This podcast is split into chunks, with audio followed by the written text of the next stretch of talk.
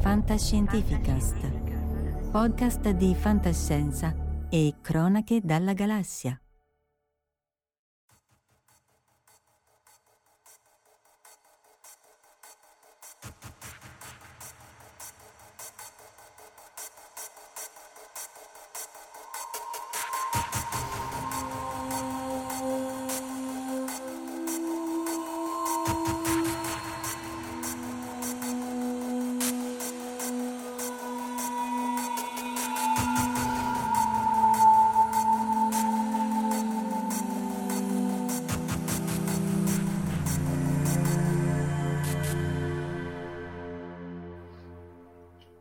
Eccoci live sabato, quindi con un giorno e qualche minuto di ritardo. Salutiamo Gianluigi, Gianluigi Gatti, Alessandro Bitetto, Tirerde, Valentina Penza che ha fatto il Magnesio, se non ricordo male, Cuni, Corrado P, Jack Lantern, eh, Giampiero Rostori. Ciao a tutti, ovviamente oggi facciamo la quadrupletta, Marco, che vi parla, il sottoscritto, Verusca, Omar e Marco Daddia che eh, vi parla tra un secondo. Parla Marco Daddia. No, si agita solo, non dice. Ah, io devo parlare, bene, perché eh. sono, ho dei delay qui che la wifi fa un po' schifo, però uh, va bene così. Siamo in questa bellissima live a 4 dove io sono quello meno acculturato di tutti, ma va bene così, e parleremo dei Queen nella fantascienza e nella scienza, che praticamente potremmo parlare per quattro ore probabilmente, eh, ininterrottamente. Comunque proveremo nel nostro piccolo a parlare di questo argomento estremamente vasto, secondo me. Nei testi, eh, perché di musica non ci capiamo niente, e qui non ci azzardiamo assolutamente a parlare di musica. Sì, testi. Eh, e ci soffermiamo ai testi. Poi, magari, se uno vuole tornare, possiamo invitare Ian o la, Giuseppe Bassi o anche Luca Signorelli e vediamo di fare la cosa sulla musica. Salutiamo anche Antonio Di Mezza, Emilio De Salvo e Stefano Tanci. E allora, appunto, l'idea era di scegliere un paio di canzoni, o appunto nel caso mio anche la tesi di Brian May, e, e appunto vedere dov'è che si trova la, la, fantascienza e il fantasy nei Queen, confrontarlo con lo stato attuale delle conoscenze scientifiche e magari fare una cosa non noiosa, ma insomma ci proveremo. E quindi appunto scienza e fantascienza dei Queen, da, da 39 a Highlander, Fairy Fairer Masterstroke, eh, che è il dipinto con cui indirettamente ci siamo conosciuti con Verusca, e appunto il PhD di Brian May. Non so chi vuole partire, Verusca, Omar, Marco, scegliete voi. Ma, uh, vabbè, parto io che faccio un minimo di overview, nel senso che allora in realtà questa cosa doveva partire ed essere abbastanza ridotta, poi ci siamo resi conto, almeno mi sono resa conto, che i riferimenti nella, nel mondo della fantasy e della fantascienza dei Queen sono mostruosi, quindi questa rischia di essere la madre di tutte le live. Uh, detto questo, uh, allora, in realtà il discorso è che già appunto eh, Roger Taylor era un fan di fantascienza, appunto Prem era un astrofisico e quindi cominciano a venirsi a creare, diciamo già, a crearsi un mood abbastanza favorevole alla, all'ambiente. Infatti abbiamo la copertina, per esempio, proprio di um, Funny Space di Roger Taylor, che è del 1981, che adesso Marco farà vedere dove c'è per l'appunto un alieno che legge una rivista, esatto, e poi sul retro della copertina dell'LP c'era Roger Taylor che a sua volta leggeva la rivista con l'alieno. E anche Brian May ha fatto una famosa, un famoso album solo con un robottone in copertina che si chiama Starfleet del 1983. Questo per quanto riguarda... Mm? L'X-Bomber. L'X-Bomber. Bomber, perdona, ecco, vedi. No, no, no, no, il nome è Starfleet, esatto, vai Omar. No, eh, eh, X-Bomber è il nome originale praticamente, è il nome del robottone. Starfleet è la versione occidentalizzata della serie, che ricordiamo che è una serie fatta in Super Mario Rama, che praticamente era una sorta di... erano tipo quelli di, di per intenderci uh, Stingray piuttosto che Joy 90 piuttosto che Thunderbirds dei coniugi Anderson Ok. Bella come serie, e tra l'altro di Gonagai, fra parentesi, perché ah, anche se ah, è, è, abbiu- è, abbiurata da Gonagai, però praticamente c'è dito Gonagai. Abbiurata perché pupazio, abbiurata perché, perché... Ma non si sa se c'erano sotto i soliti, sai che lui aveva fatto anche cos'è, Glo- Gloitzer X, che c'era quell'altra sì, serie sì. che l'aveva poi abbiurata per motivi di, di diritti, sfruttamenti, eccetera. Però, diciamo, e c'è dietro lui, anche se poi alla fine della fiera non compare nei credits. Ok. Vabbè, il mutuo l'avrà pagato comunque. Esatto, sì. che è sempre la cosa, il grande motivatore di tutti, di tutti quanti fondamentalmente.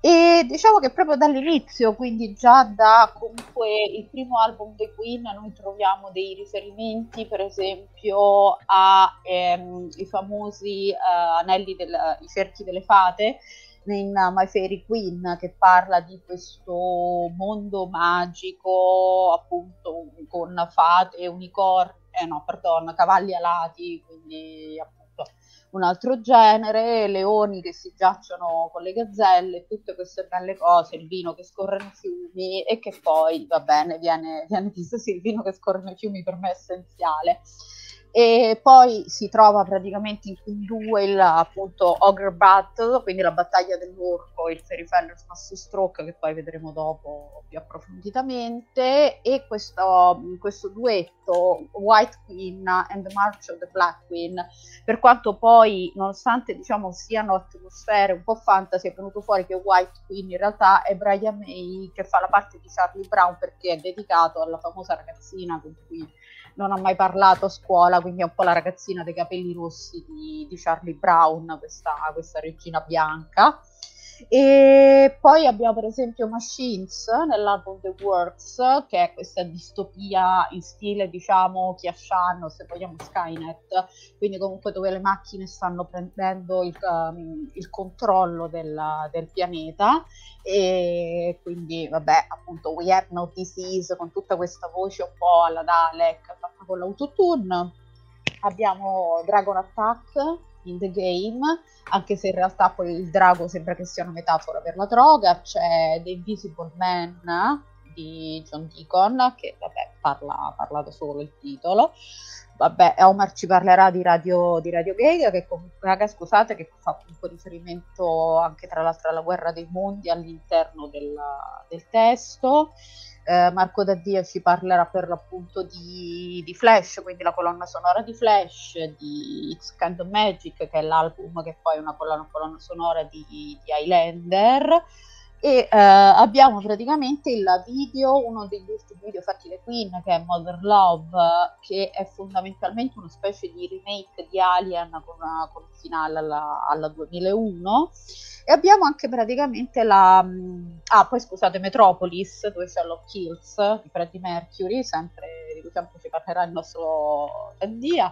E eh, poi volevo far vedere un attimo la copertina di News of the World, che è del 77, che anche questa è interessante perché dovrebbe essere... Eccola là, allora, praticamente questa copertina di Astounding Science Fiction, appunto della, del 57, ha questo robot, con questo appunto, evidentemente c'è qualcosa che è andato male nelle famose leggi di Asimov, perché appunto l'uomo che è in mano è morto, ed è stata ripresa poi nella, dallo stesso praticamente artista e con grande appunto sembra che ci sia dietro appunto Roger Taylor a questa cosa è stata ripresa per fare la copertina di questo album uh, The Queen che si chiama News of the Worlds dove c'è questo robottone che sfonda questa, questa cupola dove ci sono gli umani e eh, tira fuori appunto suoi, le sue prime vittime che sono i cantanti che sono, sì, cioè, che sono per l'appunto i Queen.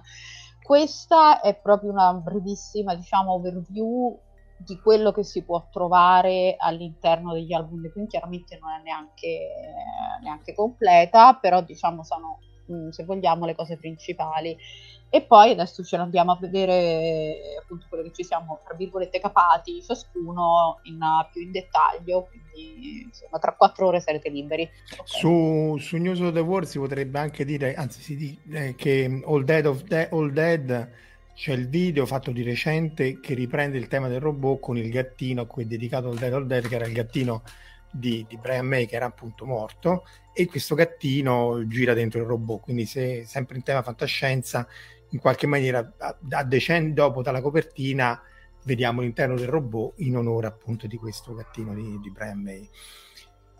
E quindi dopo questi Mm? Scusa, che ci, che ci, sta il gattino che si diverte a sterminarci tutti, mi sembra una buona... Sì, lì però era tra diciamo, il robot era morto, un po' tipo il robot di Lapiuta, se volete, il gattino mm. era, vagava all'interno di questo oggetto qua, non c'era... era, se vi ricordate, una canzone abbastanza melanconica. Insomma. Eh beh, Brian May, eh. insomma, di, quando gli parte il momento appunto canzone melanconica ti fa molto male. A proposito, eh, per chi è in video, il gattino Eccolo per il qua. like. Aspetta te lo metto, te lo sta- metto. Ma già che ci stiamo, like, share e subscribe al gattino. Faccio io del gattino. Gattino ben vivo. Eccolo qua. Ok, vai nonna, hai fatto il tuo dovere anche oggi. Proseguiamo. Il Chi- gatto di di- si chiama Schrödinger. Vabbè, Dai, chi vuole dai. partire? Ma- Marco Omar, chi vuole partire con eh, l'esegesi dei testi di fantascienza? Omar è muto e va Omar. bene anche così. No, eh, visto che prima ero muto, scusate, perché ho dei problemi di, di, di, di, eh, di, eh, di aria, per cui se, nel senso che se, se, se non muto c'è sotto il garage e si sentono macchine che vanno e che vengono, per cui perdonatemi. No, volevo dire che col gattino hai già dato uno spoiler. Ah. Eh Che ho vabbè, fatto? Che ho fatto? Scusa, non lo faccio. Eh, parlando di ga- gattini, robot, eccetera, c'è lo spoiler per... Vabbè, una- ah, lo spo- il nostro spoiler. Nostro spoiler spoiler. Ah, sì, sì, no, allora a questo punto, a questo punto dillo Omar, voglio dire. per Eh no, che una... eh, che la, la puntata del 14, se non sbaglio, giusto? mi pare, la presa della Bastiglia, se non sbaglio. Sì, eh? sarà, dedicata, sarà dedicata ai nostri carissimi amici felini. Ecco, Sempre nella scienza e nella fantascienza. ovviamente. La- l'abusato gatto di Schrödinger lo lasceremo in pace, però sì, il 14. Eh, allora, visto che stiamo dando la... abbiamo persino una scaletta dei prossimi interventi. Venerdì prossimo abbiamo Francesca Ballarini che già è stata qui con noi eh, ed è professoressa ehm, all'Università di Pavia e si occupa di radioprotezione, quindi ritorneremo sulla radiazione spaziale. Il 7 luglio eh, Mafalda con le fogne, scienza e fantascienza, quindi la costruzione vere e le fogne della fantascienza. Poi Gattini alla presa della Bastiglia il 14 e il 21 Luca Di Fino che è un collega, adesso sta all'Asia, la giustizia spaziale e ci parlerà di un rivelatore spaziale che è Altea. E, mh, questo, quindi abbiamo persino fatto una scaletta nel futuro. Eh, no, stavo leggendo Doraemon, Luigi sì, Gatti. sì, sì, sì, sì, sì. Ah sì, beh, beh, infatti, in onore di Gianluigi, ci ho messo un po' a capirlo. Doraemon, fantascienza. eh, stessa la scaletta, guardate. Sì, averci la Esatto. scaletta. Dunque, no, eh, attacco io che tanto ne ho, ne ho molte di meno e poi i miei sono molto più limitati. Eh, no, volevo su- subito fare un- una cosa più realistica che non è la fantascienza, volevo ricordare Bohemian Rhapsody, che non c'entra, il testo non c'entra assolutamente niente con la fantascienza, però ha il- la caratteristica di essere il ehm, primo videoclip inteso come tale ma realizzato. Allora, a onore del vero c'era già stato diciamo un, un- un approccio simile che però non era eh, stato trasmesso in maniera pesante in televisione nel 74 con gli ABBA che avevano fatto Waterloo, praticamente il video di Waterloo, però praticamente il, nel, il 31 eh, ottobre del 75 Bruce Growers, eh, che era regista, ha realizzato Bohemian Rhapsody, che è stato uno, forse il primo massicciamente tras- eh, trasmesso nelle varie emittenti. Tra l'altro, sul fatto, una curiosità brevissima, sul fatto del primo eh, videoclip mai realizzato, a parte i vari, vi ricordate i cosiddetti musicarelli, ma quelli erano all'interno del film, c'erano stati anche dei simili approcci realizzati dai Beatles, però lì erano dei veri e propri quasi cortometraggi più che dei video.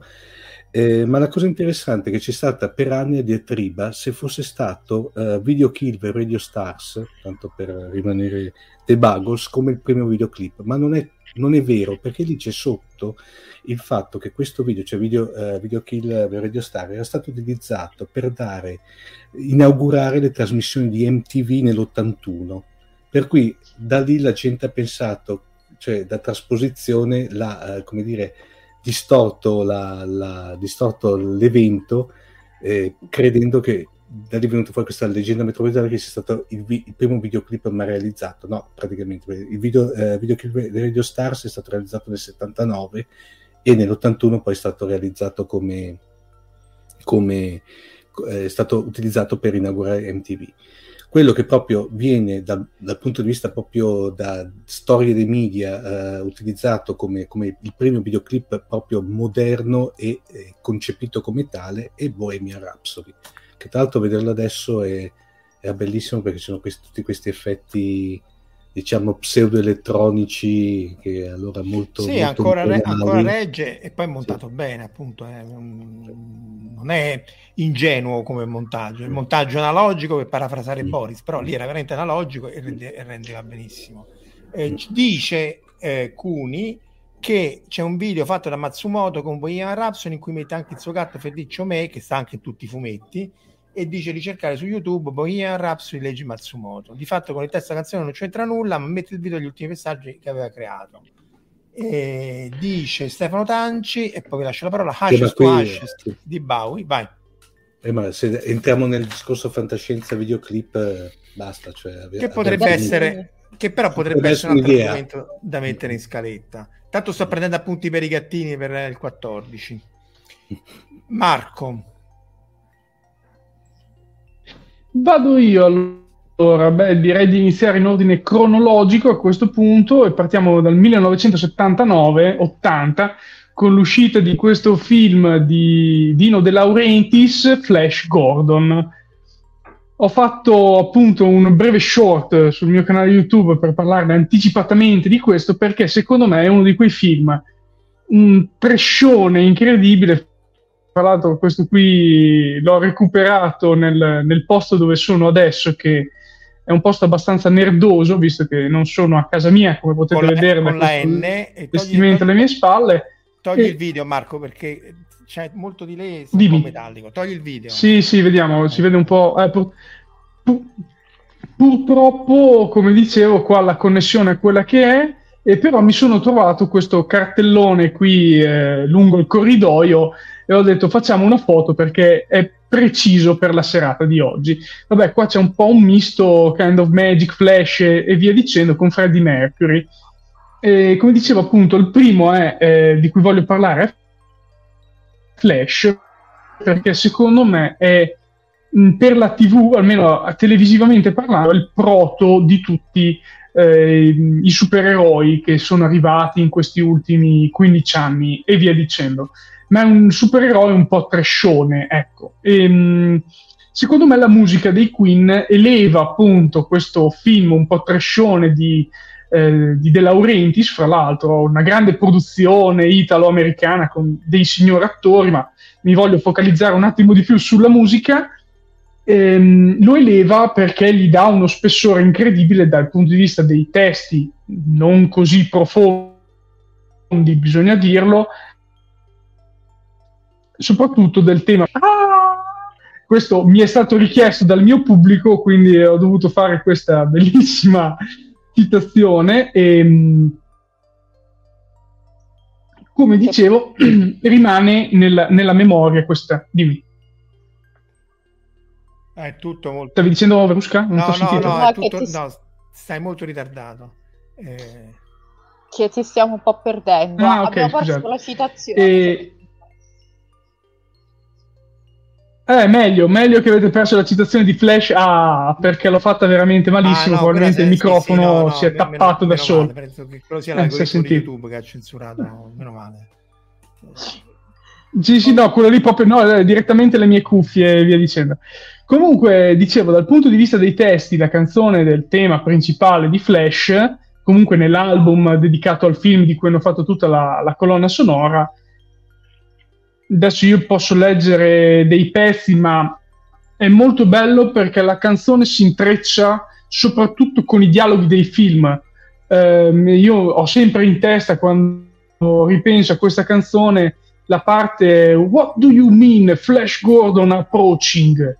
Open fire! All weapon! Io me lo ricordo perfettamente nel testo della canzone ed è qualcosa di, lì, cioè, mi esalta, non so spiegarvi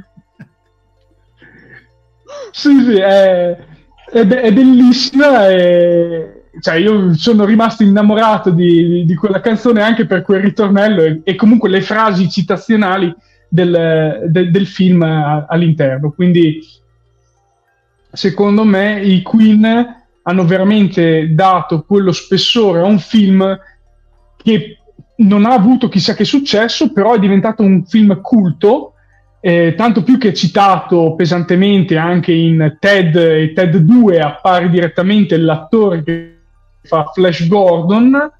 Ehm, sì, insomma, è qualcosa che è imprescindibile, quindi cioè, la fantascienza e la musica dei Queen in questo caso si sono fuse in maniera eh, molto, molto bella e non, non, si può evitare. Io eh, adesso avuto, sto iniziando ad avere dei lag anche io su di voi, quindi mi stoppo e passo la parola a qualcun altro. Dai. Allora, io volevo chiosare su, appunto, su Flash eh, per la questione, appunto, dice Cassie Brian Blessed che faceva Vultan, è Dio, lui è un grandissimo attore e tra l'altro ha fatto anche una puntata di Spazio 1999, quella del pianeta di ghiaccio, se lo ricordate.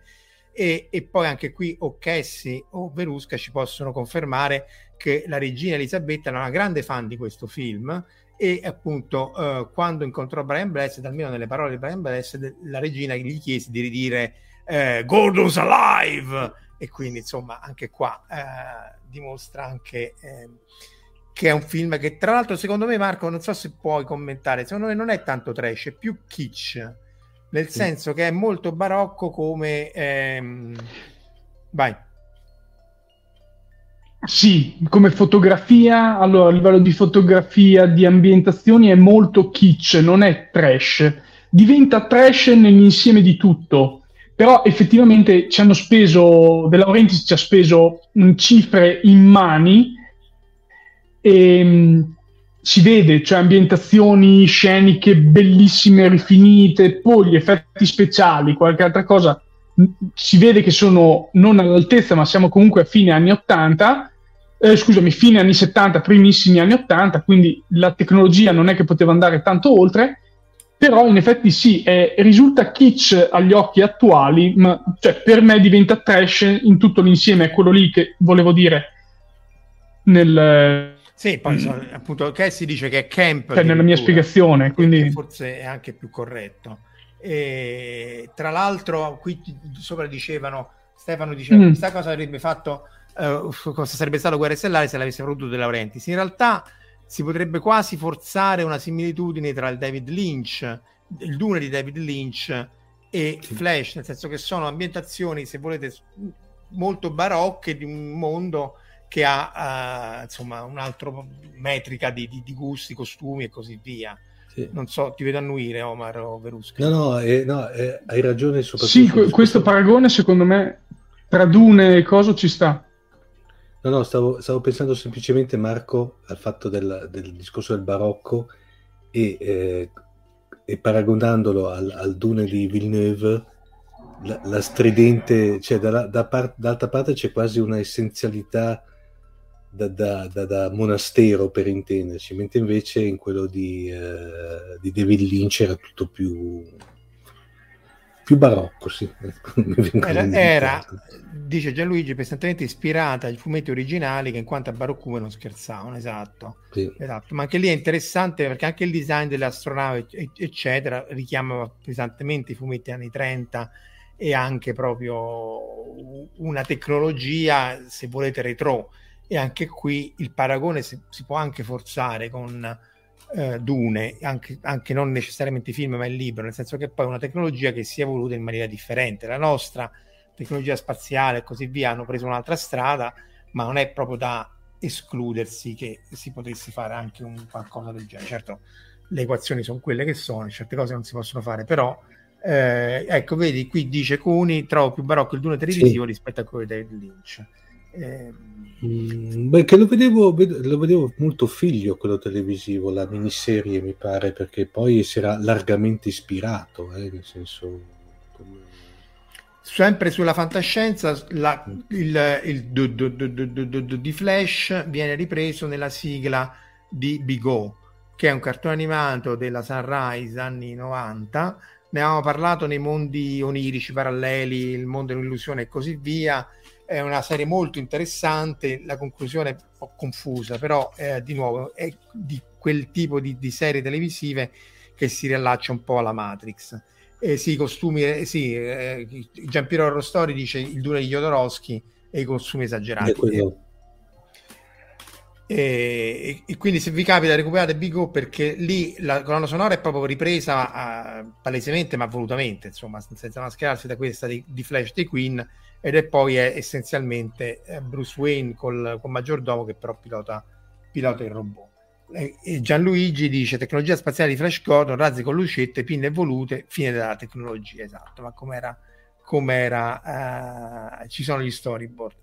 Eh, Marco, tu hai fatto il video, l'hai detto giustamente, lì però analizzavi proprio tutto il film, non ti soffermavi solo sulla musica, giusto?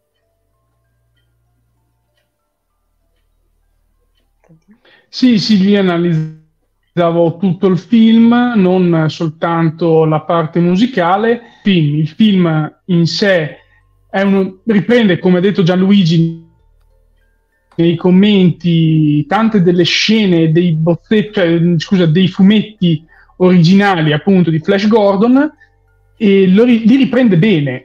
Come dicevo, è stata una produzione dove eh, Dino De Laurentiis ha speso tantissimi soldi, non ci è rientrato, ma è stato un film che è diventato veramente un cult per il genere dal mio punto di vista supereroistico con questo mh, finto supereroe perché in realtà è un giocatore di football americano che rimane, cioè, arriva su questo mondo catturato praticamente da Ming e da questo scienziato pazzo che eh, eh, ha inventato questa navicella per andare appunto da, da Ming e succedono cose eh, con uomini alati, eh, uomini del bosco, insomma è un film che comunque dal mio punto di vista anche a distanza di 40 anni è più che godibile da un pubblico ovviamente che cerca qualche cosa di un po' più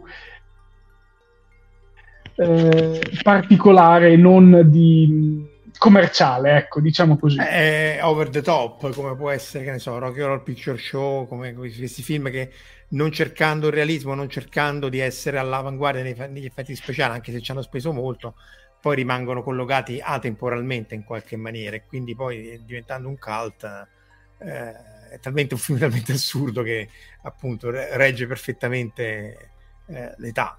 Eh, poi c'è il Flash Gordon con la E. Vedo che Emilio De Salvo è, è, è, è informato delle, delle, varie sottigliezze. Eh, con, ecco con sotto, Stefano Tanci. Sotto, esatto, con sottotitolo Andate e ritorno al pianeta Cornavi. Sì, ma il pianeta, giustamente, di quello vero è Mongo. C'è no. da dire che il Flash, Flash Gordon, il, qui c'è Gianluigi forse, tantissimi sono più esperti di noi nei fumetti, il tema è elfi e nani, cioè le varie creature dei, dei, dei, pianeti di Mongo sono ispirati chiaramente a quelli del, de, di quello che al tempo non si chiamava fantasy, ma insomma del fantastico, e riprendono, e, e quelli sono nani volanti e, e, gli altri sono elfi. E sempre parlando, uh, allora qui, uh, e sempre parlando di, uh, di, questo trash, parliamo di, um, di Zardoz che è un altro, uh, che è un altro um, questo pure come com'è trash camp uh, beh Zardoz era, era, notevole quello con, uh, con, sì, Sean, sì, sì. con Connery, con, Connery. con sì. il tanga rosso sì. con Sean Connery sì era sì interessante eh, Verusca particolare soprattutto i costumi di Zardos Vabbè. Eh, sì esatto stavo pensando proprio e però, però, so, però vogliamo... sono scusa scusa perché sono questi film che lì per lì ah, io al tempo non avevo capito assolutamente niente salutiamo anche Mauro M però sono quei film talmente assurdi che però perché poi quello che ha fatto Excalibur non, adesso non mi viene in mente il, il nome ba, bo, ba, Bowman Borman Borman, Borman, Borman. Eh, ma, eh, No, scusa, e Zardoz eh, Sto dicendo una, una, una Zardoz è di... Altro no, c'era di Zardoz, no, ho detto una boiata. No, bo, bo, Borman, Borman, dai, dai. No, non ho detto una boiata io, scusa. E vai. Eh, eh, esatto. Però appunto su questi film o, onirici, atemporali, che in qualche maniera eh, rimangono poi collocati, anche Scalibur, no? È completamente atemporale e quindi poi rimangono per chi li vuole studiare eh, nel loro piccolo, perché certo non è il quarto potere, però insomma vanno assolutamente... Ehm, qui stanno seguendo anche un altro film, magari mo- moderatevi con, con, la serie dei Flash Gordon se possibile, esatto. e restiamo a tema quindi. Quindi torniamo con Berusca a tema... A, a tema quindi, dai. Uh, non vuoi fare tu 39? Ah, facciamo 39 allora, visto che vogliamo fare allora 39 di Brian May è una canzone relativistica, cioè eh, essenzialmente è proprio una canzone di fantascienza, essenzialmente lì per lì non si capisce, ma quello che loro fanno narra di questa spedizione che uno pensa sia con navi nel mare, ma in realtà sono astronavi, lasciano la Terra a cercare un altro posto, appunto perché la Terra è vecchia e grigia e poi tornano e però quando tornano l'amata del, del, uno degli spedizioni del, di, che faceva parte della spedizione non c'è più e c'è la figlia e la nipote. Non sappiamo chi fosse sicuramente una discendente perché erano passati tanti anni ma lui era vecchio solo di un anno. E, e quindi questo è il paradosso dei gemelli. E, e, tra l'altro il paradosso non è che uno dei due invecchia il paradosso è che visto che se quello che si allontana accelera, anche quell'altro che rimane fermo accelera rispetto a chi si allontana, perché chi è andato è più vecchio rispetto a chi è rimasto?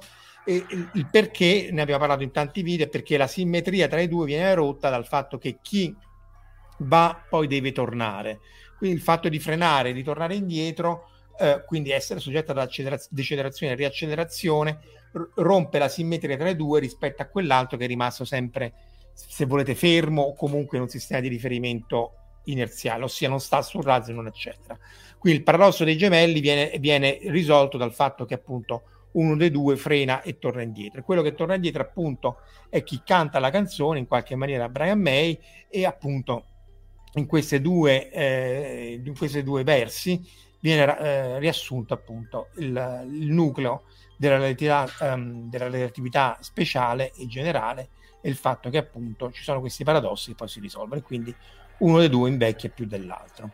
E la canzone l'hanno copiata in, in, in, ehm, Buzz Lightyear. Beh, il, il, tema di Buzz Lightyear è proprio questo, il film tratto dal, dal cartone animato, cioè non Toy Story, ma il film. Tra l'altro è stato abbastanza criticato, ma secondo me era uno dei pochi che trattava bene il tema, eh, se volete, eh, LGBT e, e, il tema della relatività. Secondo me è un film assolutamente più che tegnissimo, anche se è stato attaccato, a mio modestissimo avviso, ingiustamente.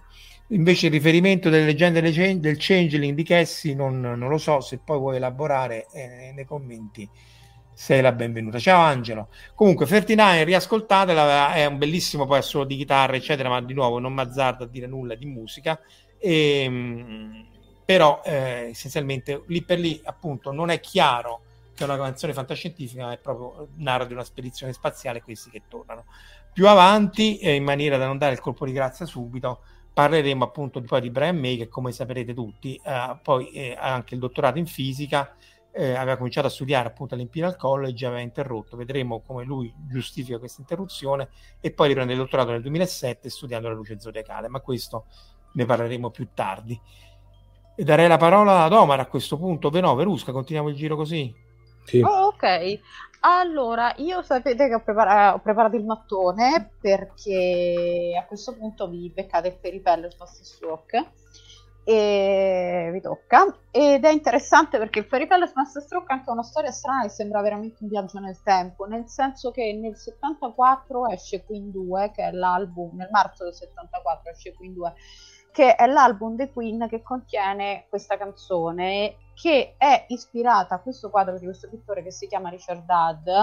È un quadro uh, dettagliatissimo, chi, non, chi, ci segue in audio può andarlo a, insomma, può cercarlo. E la cosa strana è che quando si vede l'immagine si pensa che sia una cosa abnorme per quanto è dettagliato, tipo il cartone della Vergine delle Rocce di Leonardo, mentre in realtà è proprio più grande di un foglio da fotocopie quindi in realtà è un lavoro di una precisione miniaturistica incredibile.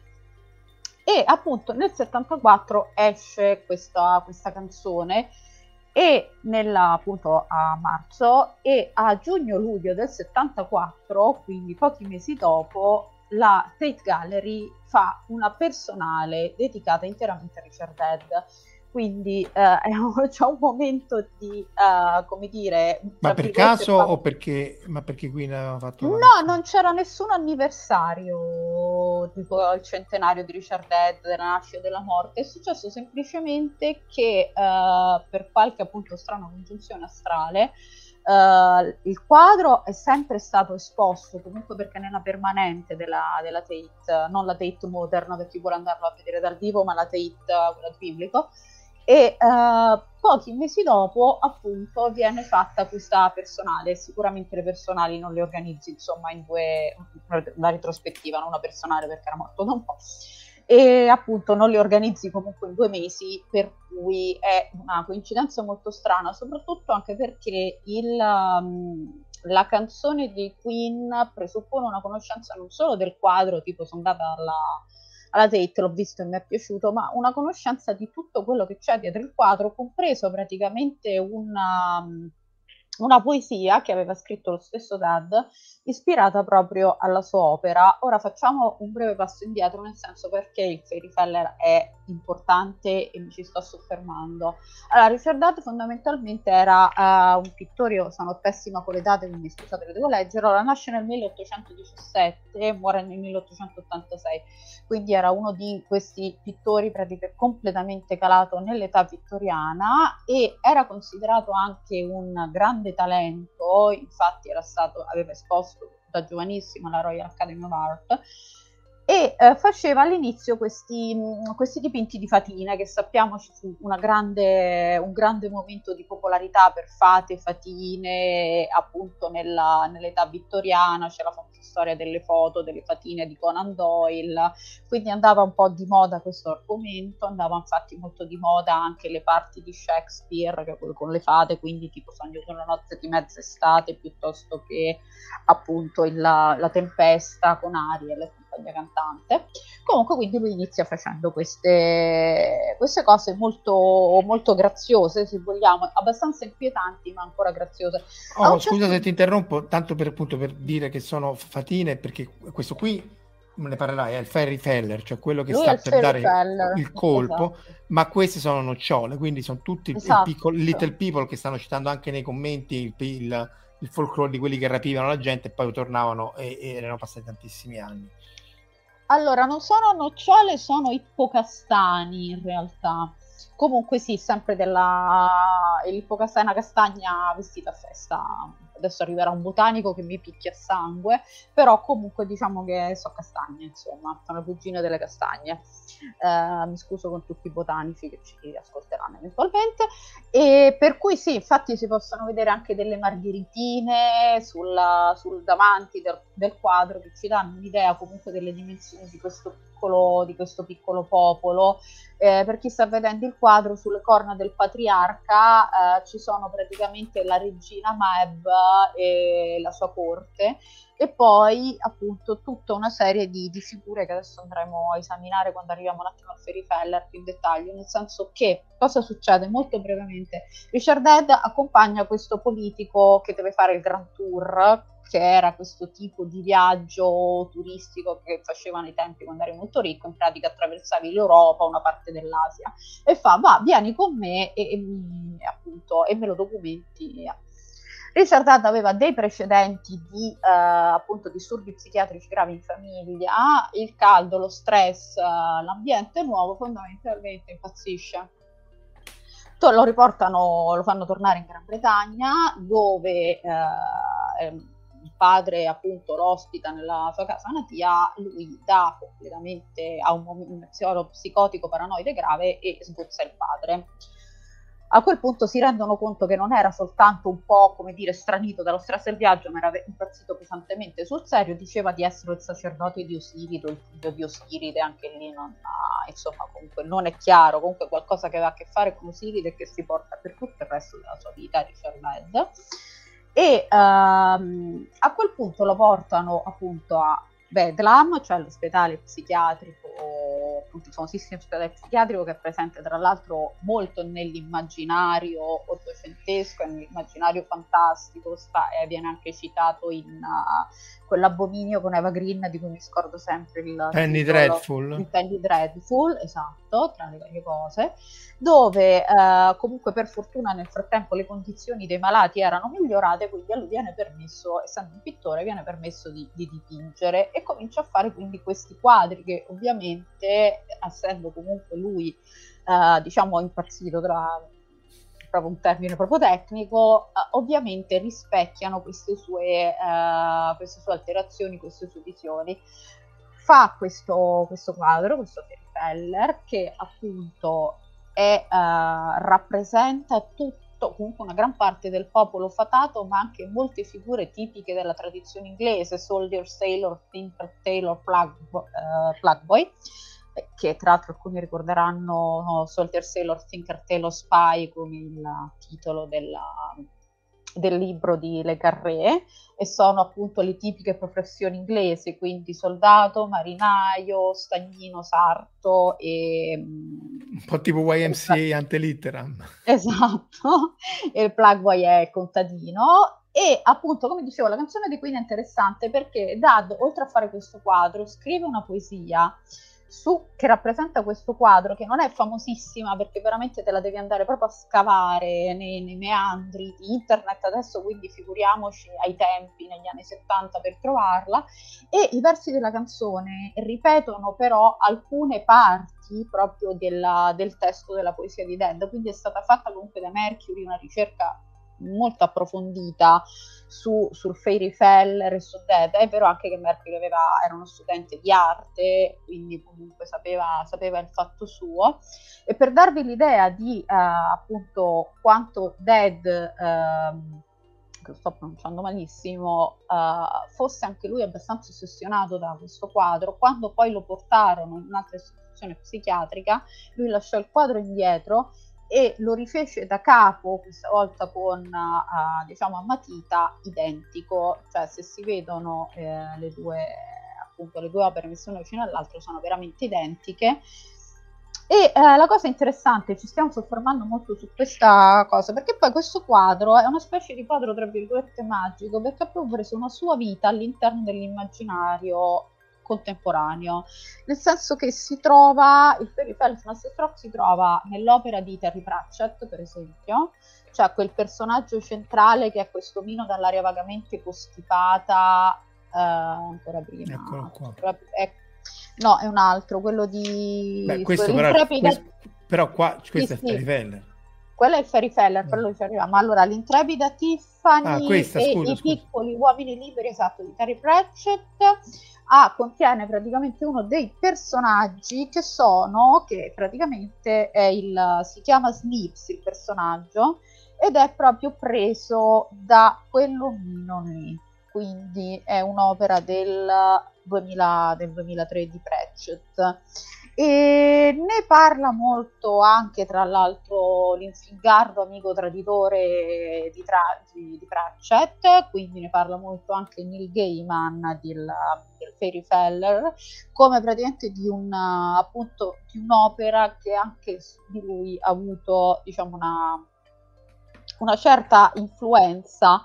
E si trova per l'appunto anche che allora mh, Angela Carter per esempio ha scritto un radio play uh, quindi una, un radiodramma uh, venite su queste sabbie d'oro nel 95 sempre sulla vita di Dead. Nel 2005 viene scritto La ragazza nello specchio verde che per quanto sia un romanzo rosa è molto interessante perché parla del fatto che questa protagonista, si eh, conosce quest'uomo che ha un Richard Dead che nessuno finora aveva mai visto, quindi già Dead di suo poi diventa un personaggio fermo nel, appunto che striscia nell'immaginario Uh, nel, nome, nel, 99 esce Richard Dead in Bedlam e Other Stories, che è uh, una raccolta di racconti di fantasy, fantascienza, horror in generale, fantastico, e ce n'è anche uno su, su Richard Dead. E uh, tra l'altro io non lo sapevo, l'ho scoperto per caso, ma ci sono delle edizioni dell'album dei, Queen 2, fortunato chi ce l'ha, che al cui interno eh, c'è proprio la riproduzione del Fairy Feller. Ah, ah oh boh. Esatto, e quello sì, riuscire ad averlo non sarebbe, eh, non sarebbe male. Quindi comunque sia appunto l'autore che proprio il, il painting, la, il quadro, uh, sono delle figure che per qualche motivo hanno colpito l'immaginario e non sono appunto queste figure proprio diciamo così, eh, famosissime, se vogliamo, che ne so, la Gioconda, eccetera, eccetera. Però è interessante come proprio abbiamo avuto un'influenza all'interno di parecchie storie proprio di, di genere. Quindi appunto le ritrovi nell'horror, lo ritrovi un po' nella fantascienza, lo ritrovi in Terry Pratchett, lo ritrovi nel fantastico è veramente una storia, comunque è veramente interessante la, Questo è il, è il ridisegno che hanno fatto a Matita, questo qui. Che aveva fatto lui a Matita del Fairy Feller senza averlo sotto mano, quindi l'ha proprio rifatto a memoria, cioè il Dragonfly Trumpeteer, la, la libellula trombettiere, eh, vedi che qui praticamente le noci sul le, mm, scusa, gli ipocastani sul fondo sono più precise. E, mm, e, poi praticamente tutta la composizione del quadro ruota intorno a questo, a questo momento che da un certo punto di vista crea un'ansia incredibile che è proprio il momento in cui questo Fairy Fell, quindi questo boscaiolo fatato sta per spaccare questa, mh, questo ippocastano. Alcuni ci hanno visto, vabbè, a posteriori una specie di, così, di metafora della rottura dell'atomo, però essendo un quadro di... E vabbè, come, Maior- come Majorana che dicevano che aveva pensato alla bomba nucleare prima. Eh, in, in, realtà, vabbè, Cassie dice appunto sono Conkers, quindi gioco emblematico a biglie dei, dei bimbi vittoriani eh, leggevo che dovrebbero essere le due metà della Hazelnut dovevano essere utilizzate per, co- per costruire una carrozza per la Queen Mab alludendo probabilmente alla Queen Mab di eh Romeo e Giulietto eh, perché appunto che è la dice... versione gay perché è il mese del Pride Romeo e Giulietto De... okay. ah sì scusa è vero eh, sì. vabbè a maggior ragione e... No, Cassie, ti correggo, la copertina di, scusate, di To Drive the Long Winter Away di Lorena McKennitt non è in copertina il Fury Feller, è in copertina il Baccanale di Richard Dead, che eh, credo che ce lo abbiamo tra le immagini che ho mandato a Marco, ma non sono Non credo, perché io ho questo, ho Good Neighbors e Terry Pratchett, se vuoi lo cerco. Uh, no, adesso te lo mando, te lo mando eh. io.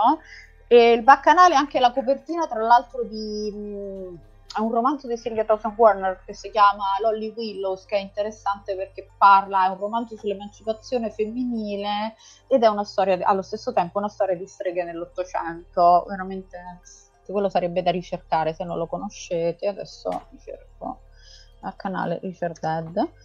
Ok, e intanto che io cerco, volete passo la palla a Omar? Eh, aspetta, prima di passare la palla a Omar, che è sempre un atto da fare con cautela, volevo leggere un po' di commenti, perché appunto su Bedlam, eh, dove Giampiero Arrostori diceva che eh, è un film con Boris Karloff eh, di Mark Robson, eh, e se volete andare in, eh, in, pellegrinaggio è il luogo, dice Cassie, dove è l'Imperial War Museum, dove appunto sorgeva il Bedlam di Dad, e sempre Giampiero Arrostori, più che su questo, diceva che a proposito di Brian May, la fantascienza citava la, la colonna sonora del videogame Rise of the Robots, il suo seguito di metà degli anni, degli anni 90. E non so se questo è bastato per... Eccolo qua, la regina Mev, intanto che tu cerchi qua, eh, Mev è la figura femminile maggiore dell'epica antico irlandese, donna guerriera, regina e badass in genere.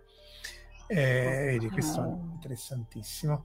Eh, okay, forse... Ti ho mandato il feri, ti ho mandato il baccanale. Lì mi può, mi può, essere d'aiuto Marco Taddia. Non c'era la Queen Maeve, non era anche un personaggio di The Boys? Di The Boys? Sì. Uh, sì, sì, mi sembra di sì. Perché veniva chiamata solo Maeve, però doveva essere Queen Maeve, mi sembra, sì. sì. Su quale 50 social l'hai mandato, Verusca? Eh, sulla chat della, della ecco. live. Eh, figuriamoci, d'accordo, arrivo. Vai, dite cose nel frattempo. Ok, diciamo, diciamo cose. Appunto, vogliamo parlare a questo punto di Radio Gaga? Passiamo dalla sì. no, aspetta, eccolo qua, eccolo qua, eccolo qua. Aspetta. Okay. Eh, questo Bedlam, intanto risponde Emilio, sì, Bedlam è una corruzione di Bethlehem. Esatto. Ah. Questo. Per... Esatto, è quello. Che poi no, eh, me l'avevi mandato per la copertina della, della, della, del, del Tate, della, della, esatto, della, della, retrospettiva. Allora, guarda, il Bedlam Hospital è stato fondato, mi ero segnato due appunti, addirittura nel 1247 ed è diventato, intorno al 1400, è, è diventato un ospedale psichiatrico, mm, per quanto poteva essere nel 1400 un ospedale, diciamo, avanzata la psichiatria, mettiamola così e mm, invece praticamente appunto Dead viene spostato dal, appunto, da Bedlam e poi viene spostato al Criminal Lunatic Silence di Broadmoor. E comunque vabbè rimase poi alla fine in istituzione psichiatrica fino alla fine dei suoi giorni perché non uscì mai da questo vabbè a parte perché aveva ucciso il padre a coltellate o a rasoiate una, non sono chiare le fonti e comunque continuo a pensare fino alla fine di essere tipo il figlio di Osiride o qualcosa del genere. Uh, il, tra l'altro il Ferry Feller per realizzarlo ci mise una decina d'anni e appunto la parte finale è rimasta incompleta. Un altro romanzo che ho dimenticato di citare è uh, proprio Fe- The Ferry Feller Fast Stroke di Mark Chadburn che, mm, di cui praticamente appunto sempre l'Infingardo Neil Gaiman scrisse anche un'introduzione. Vabbè, introduzione non se nega a nessuno. Eh, rimane comunque appunto un, un, un, un lavoro, cioè, per ritornare alle, alle, ai versi dei Queen, loro descrivono ogni singolo elemento, sì, sì, non, non, non, se ne perdono un, elemento appunto del, del, del quadro, appunto il Dragonfire Trumpeter e poi al sì. centro c'è questo mago alla Gandalf che è il patriarca che appunto sta qui a scrutare questo ricorda molto ovviamente prima del tempi Gandalf. E, sì, la appunto... canzone di base parte de- dicendo appunto The Fairy Folk scattered the Moonshine, quindi cioè si è riunito questo il popolo fatato e poi comincia a descriverli uno per uno passando dall'alto, quindi col Dragonfly Trumpeter, appunto queste Soldier Sailor, Thinker Sailor, Flagwell, per arrivare fino in fondo praticamente a questa, a questa figura non inginocchiata ma insomma accucciata che dice come on Mr. Feller uh, crack it open if you please cioè uh, ok però adesso spacca sta noce che vorremmo tutti andare un po' che, si è fatta, che si è fatta una certa. Che si è fatta una certa esatto e ripeto, appunto, sono sicura che Mercury abbia letto anche la, appunto, la poesia di Dead perché utilizza dei termini che già negli anni 70 erano molto arcaici per descrivere alcune di queste figure, ma che però erano contemporanei nel periodo di Dead, infatti lui li usa proprio correntemente testi, nel, testo, sì. te- nel, testo, però non è possibile che appunto di Malion uh, negli anni 70 venisse usato diciamo uh, quotidianamente.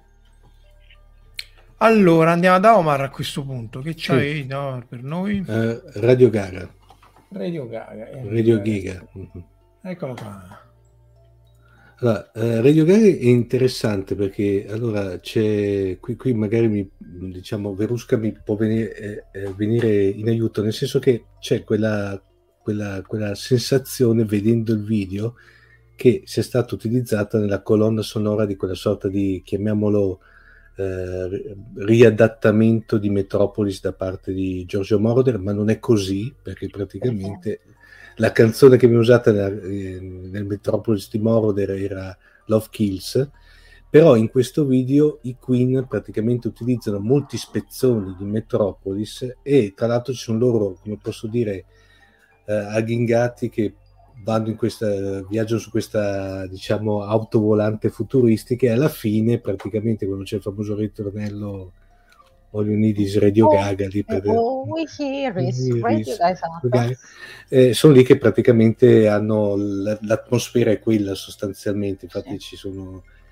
la cosa interessante di Radio Gaga è che non è proprio fantascienza nel vero senso della parola, anche se dopo vedremo fare un accenno a qualcosa di fantascientifico all'interno, è sostanzialmente una sorta di, di, di, di come dire, lettera d'amore, di, eh, di dichiarazione d'amore alla radio, soprattutto la radio del tempi che furono, quando praticamente era forse ancora più catalizzatrice di attenzione rispetto alla televisione e, mh, la cosa interessante, appunto, l'appiglio, l'appiglio fantascientifico è che a un certo punto viene, proprio all'inizio, viene citata la famosa praticamente riadattamento di, eh, di Orson Welles della Guerra dei Mondi che era brevissimamente nel il 30 ottobre del 38 c'era stato Orson Welles che all'interno di praticamente di questo suo spettacolo aveva fatto una sorta di radiodramma e sebbene c'erano dei warning, dei, dei, dei, disclaimer iniziali dicendo guardate che questo qui è un radiodramma, eh, tanta gente che si è collegata diciamo poco subito dopo i, i disclaimer pensavano che fosse la radiocronaca di un vero e proprio, cioè la descrizione di un vero e proprio sbarco di marziani sulla Terra con conseguenti scene di panico. A onore del vero sono molto pompate perché sì, ci sono state diciamo ci sono ma state scene di panico ma non... chiamate sì, dai, esatto, non... poi alla fine della fiera No, diciamo che la, la, cosa poi col tempo si è amplificata, no? Nel senso, però... Sì, cioè è il mito di questa cosa si è sì. amplificato. È avvenuto in due o tre casi. Però amplificato molto. Ecco.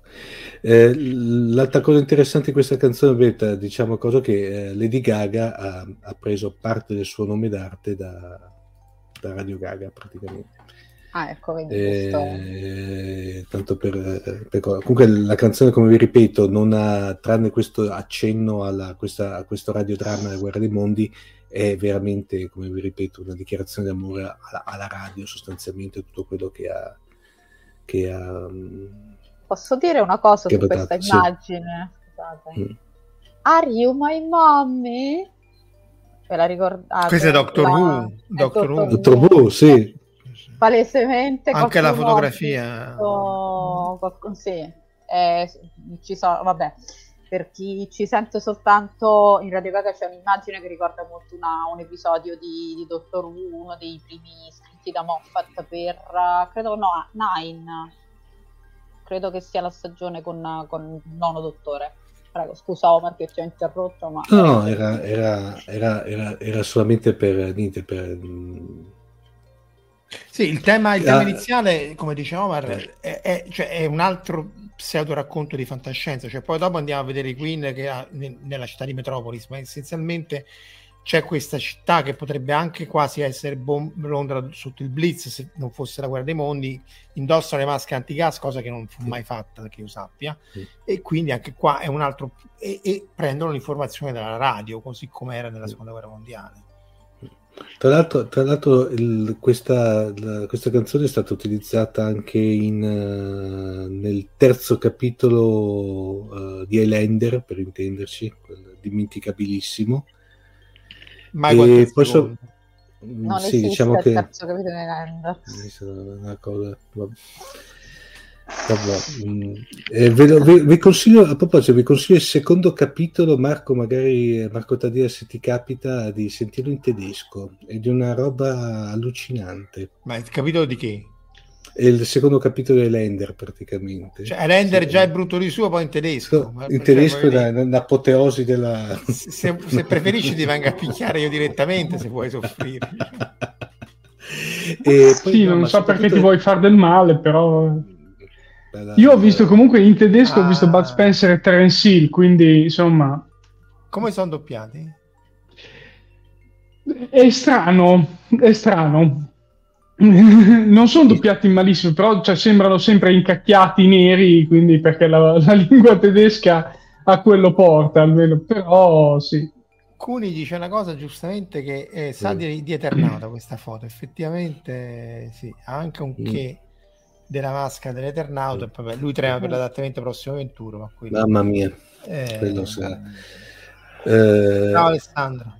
Eh. Ah, eh, e diciamo poi tanto è stata anche utilizzata se non sbaglio in un paio di episodi del, di quella serie antologica American Horror Story. Anche quella ah. bellissima tra l'altro. Quella si trova su, su, chi ha l'abbonamento a Prime Video. Guardate perché è veramente bella quella serie antologica. Fatta veramente l'ho trovata veramente bella. Io che non amo mm, ma non era su, anche su Netflix? Si è spostata? Non lo so, guarda, io l'ho vista, l'ho vista su. Boh, o forse c'erano tutte e due, ormai c'è le... un misto che un... perché sono 10 perché l'undicesima non è stata ancora rilasciata 10 stagioni sono tutte praticamente dove 10 stagioni ragazzi è un lavoro sì. eh.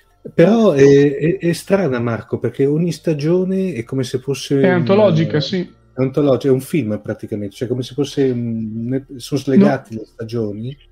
No, non mi ricordo se la 8 o la 9 che è divisa in due, c'è una parte con gli alieni e una parte con sì. i demoni, non mi ricordo qual è delle due. Però... No, no, è bella, è fatta, è fatta e vedremo pure questa. Nel frattempo qui citano varie cose di Battle Tennis che dice Emilia sono doppiate e così via, ma non vi preoccupate perché è in cantiere anche la puntata sulla fantascienza di Battle Tennis, probabilmente qualche anniversario verso l'autunno, ma stiamo lavorando con Cuni anche su quella che abbiamo avuto ospite, ricordate Kuni quando è morto purtroppo Leiji Matsumoto. Tocca Passiamo. a Taddia. Esatto. Tocca a me, è, tornato il mio compito e il mio compito è passare dagli anni 80, dal primissimo anni 80, quindi dall'80 all'84, con un film che si chiama Highlander, il primo solo ed unico perché non c'è nessun seguito a questo film anche. Beh, la serie, non è, la serie non era male. Sì, non è malaccio, però vabbè. Il primo è il primo, secondo me, e lo è anche grazie ai Kind of Magic, appunto, dei Queen, che è appunto il singolo dove è contenuto Princess of the Universe, che è ehm, la, la, colonna sonora eh, di, di, questo film, di questo film che tratta appunto di questi eh, personaggi immortali che vengono descritti benissimo in Princess of the Universe, quindi nel testo stesso della canzone gli viene fatta la loro storia, quindi eh, vengono detti siamo, siamo, qui per sopravvivere, siamo qui per... Eh, aspetta che devo riprendere il testo perché adesso inizia a essere una certa e io già non ci capisco niente durante il giorno. Eh, siamo i principi dell'universo, combattiamo per sopravvivere in un mondo dai poteri oscuri, ehm, siamo giunti fin qui per essere signori del vostro mondo, perché ovviamente essendo immortali attraversano le ere, le storie e tutto quanto. Eh, portatemi nel futuro del vostro mondo, vabbè, nati per essere re, insomma, è una via di mezzo rispetto a Flash, che era più improntata alla descrizione del supereroe, quindi di Flash Gordon, qui si, si smezza un po', diventa un po' supereroistica e un po' fantascientifica non nel verso supereroistico, quindi anche il testo secondo me è molto curato, molto ben fatto e dà quel qualcosa in più alla, alla serie di film, in questo caso anche abbastanza lunga e ben riuscita, che insomma dal mio punto di vista... La serie, di film non è, non è, ben riuscita, non so a che ti riferisci ben riuscita. No, scusa, volevo dire il film, il primo film, non la serie di film di di Highlander, scusate, cioè uno svarione di, delle 11.33. C'è anche l'anime di, eh, di, Highlander che non è male, è completamente separato dalla storia, ma c'è anche una Sto storia... pensando... Mi sembra di aver visto qualcosa, ma un po' il mio cervello l'ha rimosso, è, però effettivamente sì, mi ricordo qualcosa in versione anime.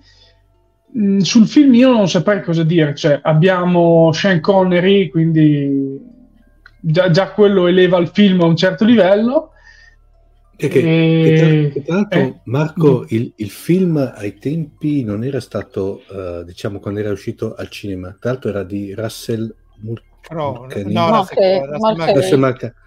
Che tra l'altro era, se non sbaglio, era il suo, era, come dire, una sorta di suo esame universitario per, dell'Accademia. La sceneggiatura. Aveva, la sceneggiatura sì. che poi l'aveva estesa. Ma ai te- quando era uscito al cinema non è che aveva avuto sto grandissimo successo praticamente. Dopo col fatto quando è stato riproposto in home, in home video, eccetera. Soprattutto, sì, nel, è, è stato, mh, come per Flash, la vita di molti film di fantascienza che poi possono essere definiti trash o altri eh, nomignoli simili che si elevano, diventano proprio cultura popolare, avviene nel passaggio all'home video, soprattutto tra gli anni 70, 80 e 90, e è un passaggio fondamentale perché è lì che il film è diventato famoso, ha avuto nuovi giri in tv e, e tutti lo hanno preso ad esempio, hanno iniziato a citare e via dicendo. Quindi ma comunque incassò sì, molto eh. più di, di, di cosa, eh, di Flash Gordon. Cioè, in realtà mi ricordo che il, ebbe, sì. come successo di pubblico, molto, non molto meglio di, di Sì, ma è sempre, è sempre un problema di aspettative. Cioè, se tu spendi una cifra tot, eh, la casa si aspetta di incassarne X di più. Se questo non avviene per la casa di produzione è un flop, almeno viene definito tale, anche se può essere sbagliato, però non era ancora entrato in quel momento nella cultura popolare. Successivamente con l'home video, con eh, ecco, l'home video io lo posso paragonare ai meme attuali.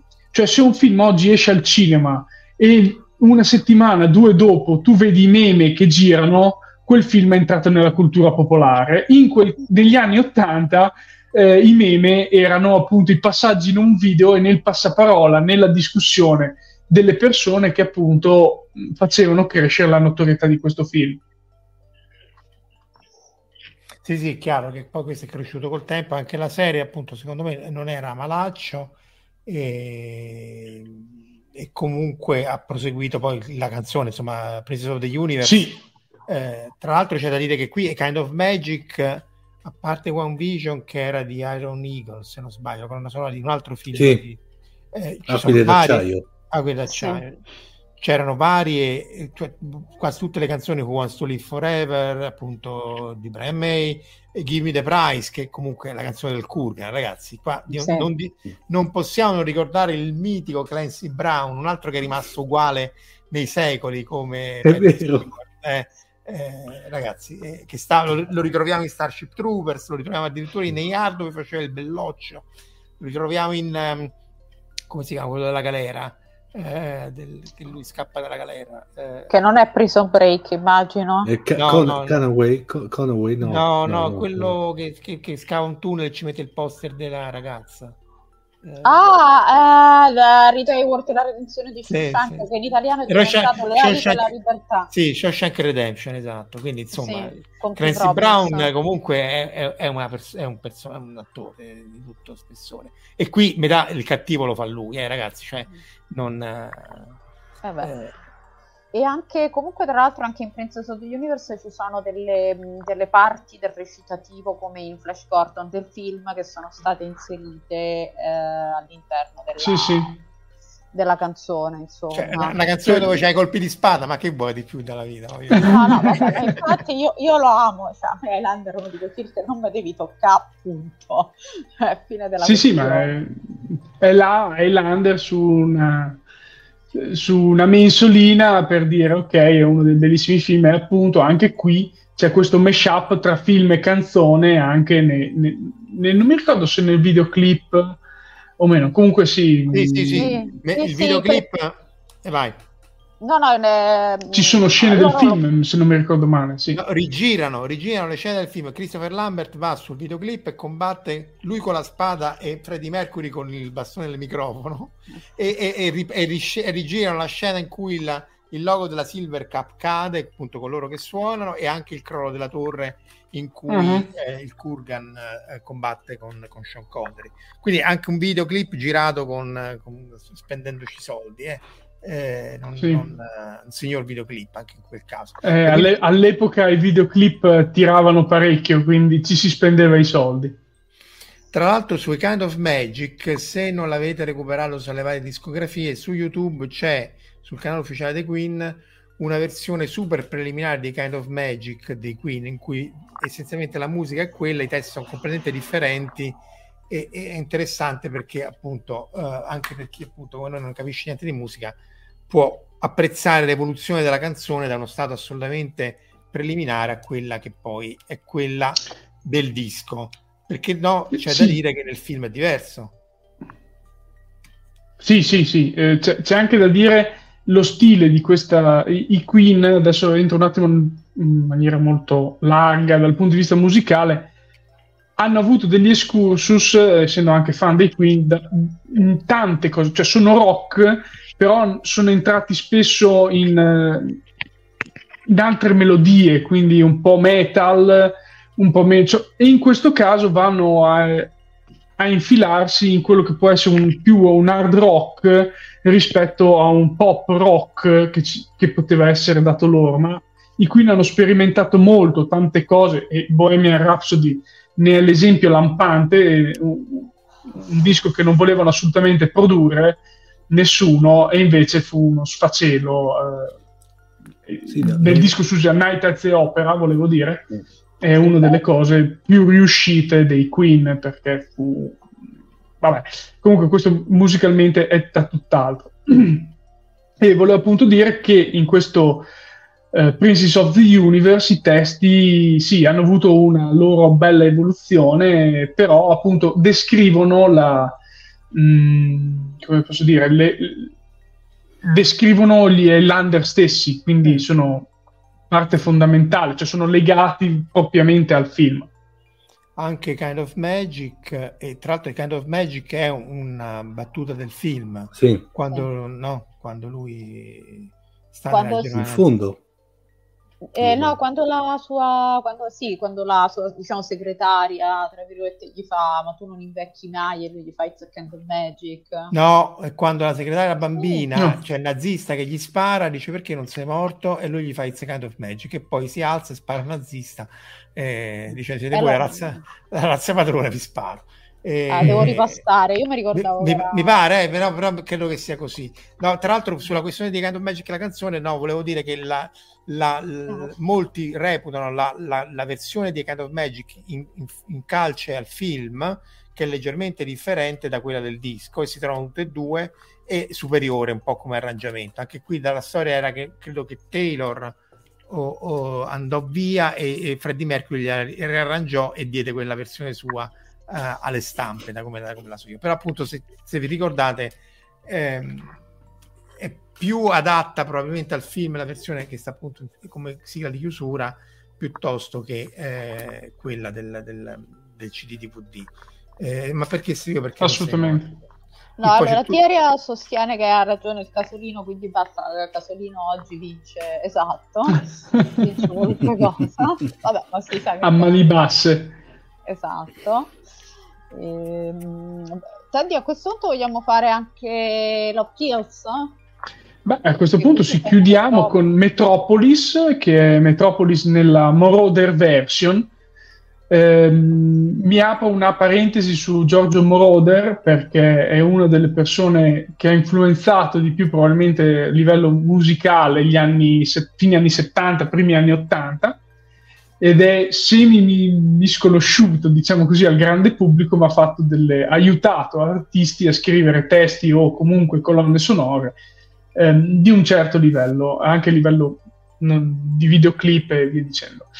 Ehm, in questo caso Moroder si è lanciato in un'opera eh, che per gli anni Ottanta era abbastanza complicata, diciamo così, di andare a riprendere il vecchio film di Fitz Lang del 27 e di ammodernarlo. Ammodernarlo nel senso di prendere le pellicole in bianco e nero, in nero, in nero e colorarle, eh, dargli sfuma- delle sfumature, dei colori, quindi non più bianco e nero, ma dargli appunto anche dei colori dorati o comunque altre tipologie di colori, sempre cercando di rimanere sempre sul monocromatico, ma aggiungendo anche una colonna sonora di un più moderna.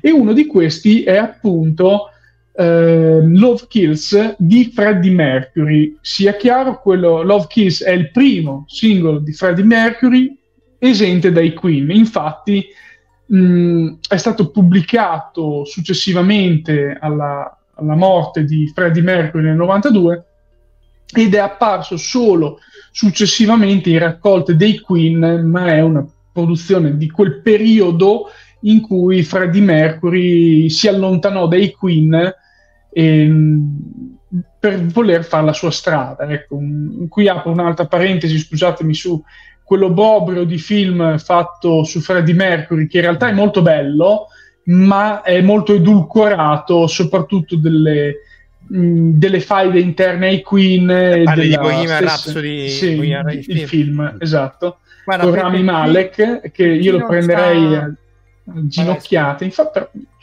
No, no, secondo me per chi non sa, non conosce Queen è un buon inizio, secondo me, per avvicinarsi. Sì, sì, no, no, allora assolutamente, come ho detto, è un bel film. Per chi conosce e quindi è fan da una vita della, dei Queen, la domanda è perché non l'abbiamo fatto fare uh, a Sasha Baron Cohen. Perché hanno litigato. Perché hanno litigato, appunto perché Sasha Baron Cohen voleva essere più inerente a quello che è stato veramente Freddie Mercury, mentre nella realtà eh, hanno voluto edulcorare la sua, la sua personalità e la sua persona, ma vabbè, ci sta, alla storia si, si rilascia sempre la, la, parte migliore, soprattutto se sei il vincitore di quella cosa lì. Quindi va bene. Se Ritorn- ma... No, scusa, ti interrompo un attimo per dire sì. Vai, vai. Borap è comunque il film, è un abominio, uh, proprio perché in generale è stato fatto. Poteva andare molto peggio perché a un certo punto Brian May, io adoro Brian May, gli voglio un gran bene, ma evidentemente aveva sbattuto la testa contro un tasso perché nella parte di Freddie Mercury ci voleva Ben Wisho che io adoro anche Ben Wishaw, ma come dire è un attore che non ha assolutamente la, la carica di un, l'aggressività di, una, di un Mercury, per cui mi chiedo veramente cosa gli fosse venuto in mente. Quindi, tutto sommato, rispetto a Ben Wishaw, diciamo che Rami Malek già secondo me è uh, diciamo, una soluzione migliore. E prego, prosegua pure. Scusa. Comunque, allora, quello comunque quello fu il periodo degli anni Ottanta, in realtà in cui Queen ebbero parecchia manetta, si, si, sciolsero proprio a un certo punto, ognuno ci, si fece le sue cosine, poi si risolsero tipo crisi matrimoniale del settimo anno. Eh, grazie, facevano e... un decimo, no, un decimo no, ma insomma una frazione dei, dei, dei, dei, dei soldi, delle sì. copie vendute, quindi chiaro. Sì, no, anche perché... Non, non lo rifecero solo per soldi, nel senso che poi comunque si, si ricompattarono proprio a livello di, di persone, diciamo. Sì, sì, sì, soprattutto quando si scoprì della malattia di Freddie Mercury. Quello fu un incipit... Quello fu, quello fu dopo. Fu quello dopo, no, sì, no. sì. No, loro si ricomposero perché essenzialmente dal conflitto tra loro effettivamente le canzoni, eh, appunto, poi lo dice chi è esperto, venivano, erano sicuramente di livello più alto.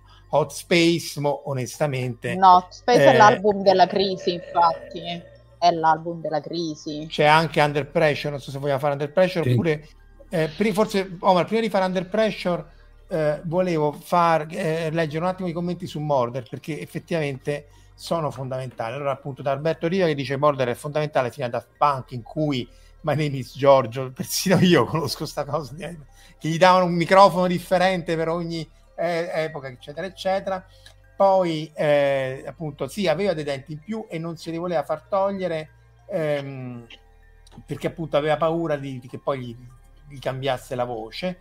E citano appunto vari Mr. Bad Guy, eh, The Pretender e così via. Però su Giorgio Moroder vale la pena citare l'altra sua opera eh, a tema di scienza fantascienza che è la Neverending Story, cioè lui con, contribuì alla colonna sonora della storia infinita. Quindi anche qua No, mica Le, sto, sto, pensando cos'è la storia infinita dell'83 mi sembra o è successiva? Uh, non mi ricordo mai. Mm. comunque sì devo verificare. ma siamo intorno a quegli anni lì 83 sì. sì comunque metà anni 80 mm. e...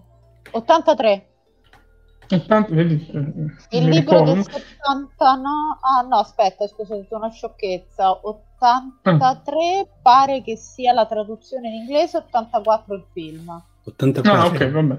Del 79 okay. tra l'altro va detto che a parte vabbè col bias dell'età comunque è un film molto carino che tutto sommato regge ancora adesso eh, è, è sì per ragazzi adesso regge ancora sì. Eh, ed è interessante perché comunque è un libro di un scrittore fantasy tedesco fatto in Germania, il film, quindi tutto sommato eh, è notevole come, come, come, riuscisse poi a stare a livello di quelli di Hollywood dell'epoca una produzione fatta in un contesto completamente differente e con costi completamente differenti. Eh, poi io sono un animale e il trauma del cavallo che gli muore a Treio non Vabbè, sei una, sei una bestia veramente, Gasolino, no, perché ho, ho traumatizzato una generazione intera tranne te, praticamente, come fai? Non hai un'anima, non hai un'anima. Eh, allora, io posso dire, solo The Never Ending Story furono due compartimenti produttivi, quello americano, dove giravano la storia esterna al, al libro, cioè ah, est- ah, esterna ah. alla fantascienza, si vede attori americani appunto di un certo livello anche che leggono il libro, la storia e tutto quanto, mentre chi era dentro la storia era girato appunto in Germania con attori che poi non si sono mai più visti perché ovviamente erano tedeschi, almeno sul, sul, sulla parte internazionale. Ecco. No. Perché Omar ridi? No, perché mi hai fatto l'incipit di Marco, non si sono più visti perché i tedeschi. Cioè, eh, no, ma io non è un anno che sto in Germania, quindi mi posso, oramai ho la cittadinanza tedesca. Ah, quindi... vedi, vedi. Cuni chiede eh. se la versione tedesca avesse musiche tede- diverse. Questo, se qualcuno lo sa... Questo non lo so, sinceramente, non, lo ignoro. Lo ammetto, lo ignoro. No. Comunque, Giorgio Moroder, se ne capissimo di musica, si meriterebbe una puntata, ma noi proprio non siamo in grado. Eh, Comunque, Ende non è uno scrittore di fantasy in generale, ha scritto alcune cose, ma penso che se gli avessi detto che era uno scrittore di fantasy ti veniva a picchiare. Beh, non è che la storia è finita è un saggio, però, eh. No, no, però nel senso è uno di quelli un po' tipo io non scrivo fantasy, io scrivo opere metaforiche, dove tipo il genere di cose là, insomma, un po', un po', un po' uno di quelli, diciamo così. Beh, gli altri erano non a livello della storia infinita, che tra l'altro il libro è molto più lungo del, del film, il, film si ferma un terzo eh, forse della storia. Non me lo ricordo, però Sì, sì, poi prosegue, molto, poi prosegue molto nella, in fantasia. Va bene, ritorniamo Queen, a chi tocca? Verusca? Uh, allora, c'è la tesi io... di Brian May, eh? preparatevi. Eh, mi sa che siamo arrivati alla tesi di Brian May perché l'unica cosa che volevo fare era una um, piccola aggiunta a Metropolis eh, dove è successa una di, di, quelle cose assurde praticamente che tipo appunto abbiamo trovato nella, nel violetto della piramide egizia abbandonata uh, la versione completa di Metropolis perché quella comunque che avevamo Roder era la versione che era stata tagliata precedentemente. Più e più volte sì sì. Esatto massacrata praticamente perché no, tra l'altro Infa... non aveva avuto assolutamente è un altro di quei film che non hanno avuto successo la prima volta che è andato al cinema e poi alla fine appunto in Argentina, stavo leggendo, in, uh, nel 2001 in un museo si sono ritrovati casualmente tra le mani queste pizze di Paquet che non è la Metropolis, la versione sì, sì, infatti era. N- noi oggi se prendiamo, se prendiamo un Blu-ray di Metropolis è molto più definito, molto più curato di qualsiasi cosa precedente agli anni 2000 che ci fosse perché è stato più volte tagliato, rimontato, quindi la versione cinematografica uscita nel 27 sì. è totalmente diversa anche a quella di Moroder, quindi sì, sì è un altro film, si può definire così. E tra l'altro eh sì, di, questi giorni, e di, questi giorni, il fatto che eh, eh, praticamente hanno definitivamente rinunciato alla produzione della miniserie di Metropolis che doveva andare su Apple TV. Per fortuna, ma yeah. per fortuna. Beh, beh oggi e mica perché anche... la produce Apple TV, eh, mica eh, per quello. Ma poi, no, oggi hanno anche, annunciato, hanno anche annunciato che non ci sarà una st- la seconda stagione di Star Trek eh, Prodigy. Sì, Nonostante ne avevano, eh. ne avevano, già fatti, ne avevano già fatti tipo nove, nove, nove episodi praticamente. Mancava il decimo, e però non l'hanno tagliato sostanzialmente. Sì, quella secondo me è un peccato. Sì, ma io inizio a pensare che in quelle franchise lì, io penso che in quei franchise lì, quando vedono che qualcosa vada bene, lo devono tagliare perché sennò fa vedere che il resto che hanno prodotto fa schifo e quindi non possono permettersi di avere oh, Insomma, è, è, come quando anche... in Boris viene a dire fagliela, fagliela, un po' meno perché sennò dopo vedono che esatto, l'anello del mo, mo, molla un po', molla un po'. Eh, eh. Su Metropolis c'è da dire anche che c'è il film ispirato ai cartoni di Osamu Tezuka, che non è bellissimo, mm. ma è, è, è, molto bello. Insomma, non è un capolavoro, rimane un po' freddo, però... Eh, Beh, ormai ha quasi una ventina d'anni quello lì, eh? Sì, questa cosa mi, sembra. mi sconvolge, però va bene così. Sì, infatti è uscito ieri al cinema, che stai dicendo? Non sta andando ancora nelle sale, per come la vedo io. Ecco. E... È uscito l'altro giorno via. Siamo. Su via e... da Dia. Su via da Dia, esatto. Non ci far sentire più antichi di quanto, di quanto già non Beh, siamo. Sì.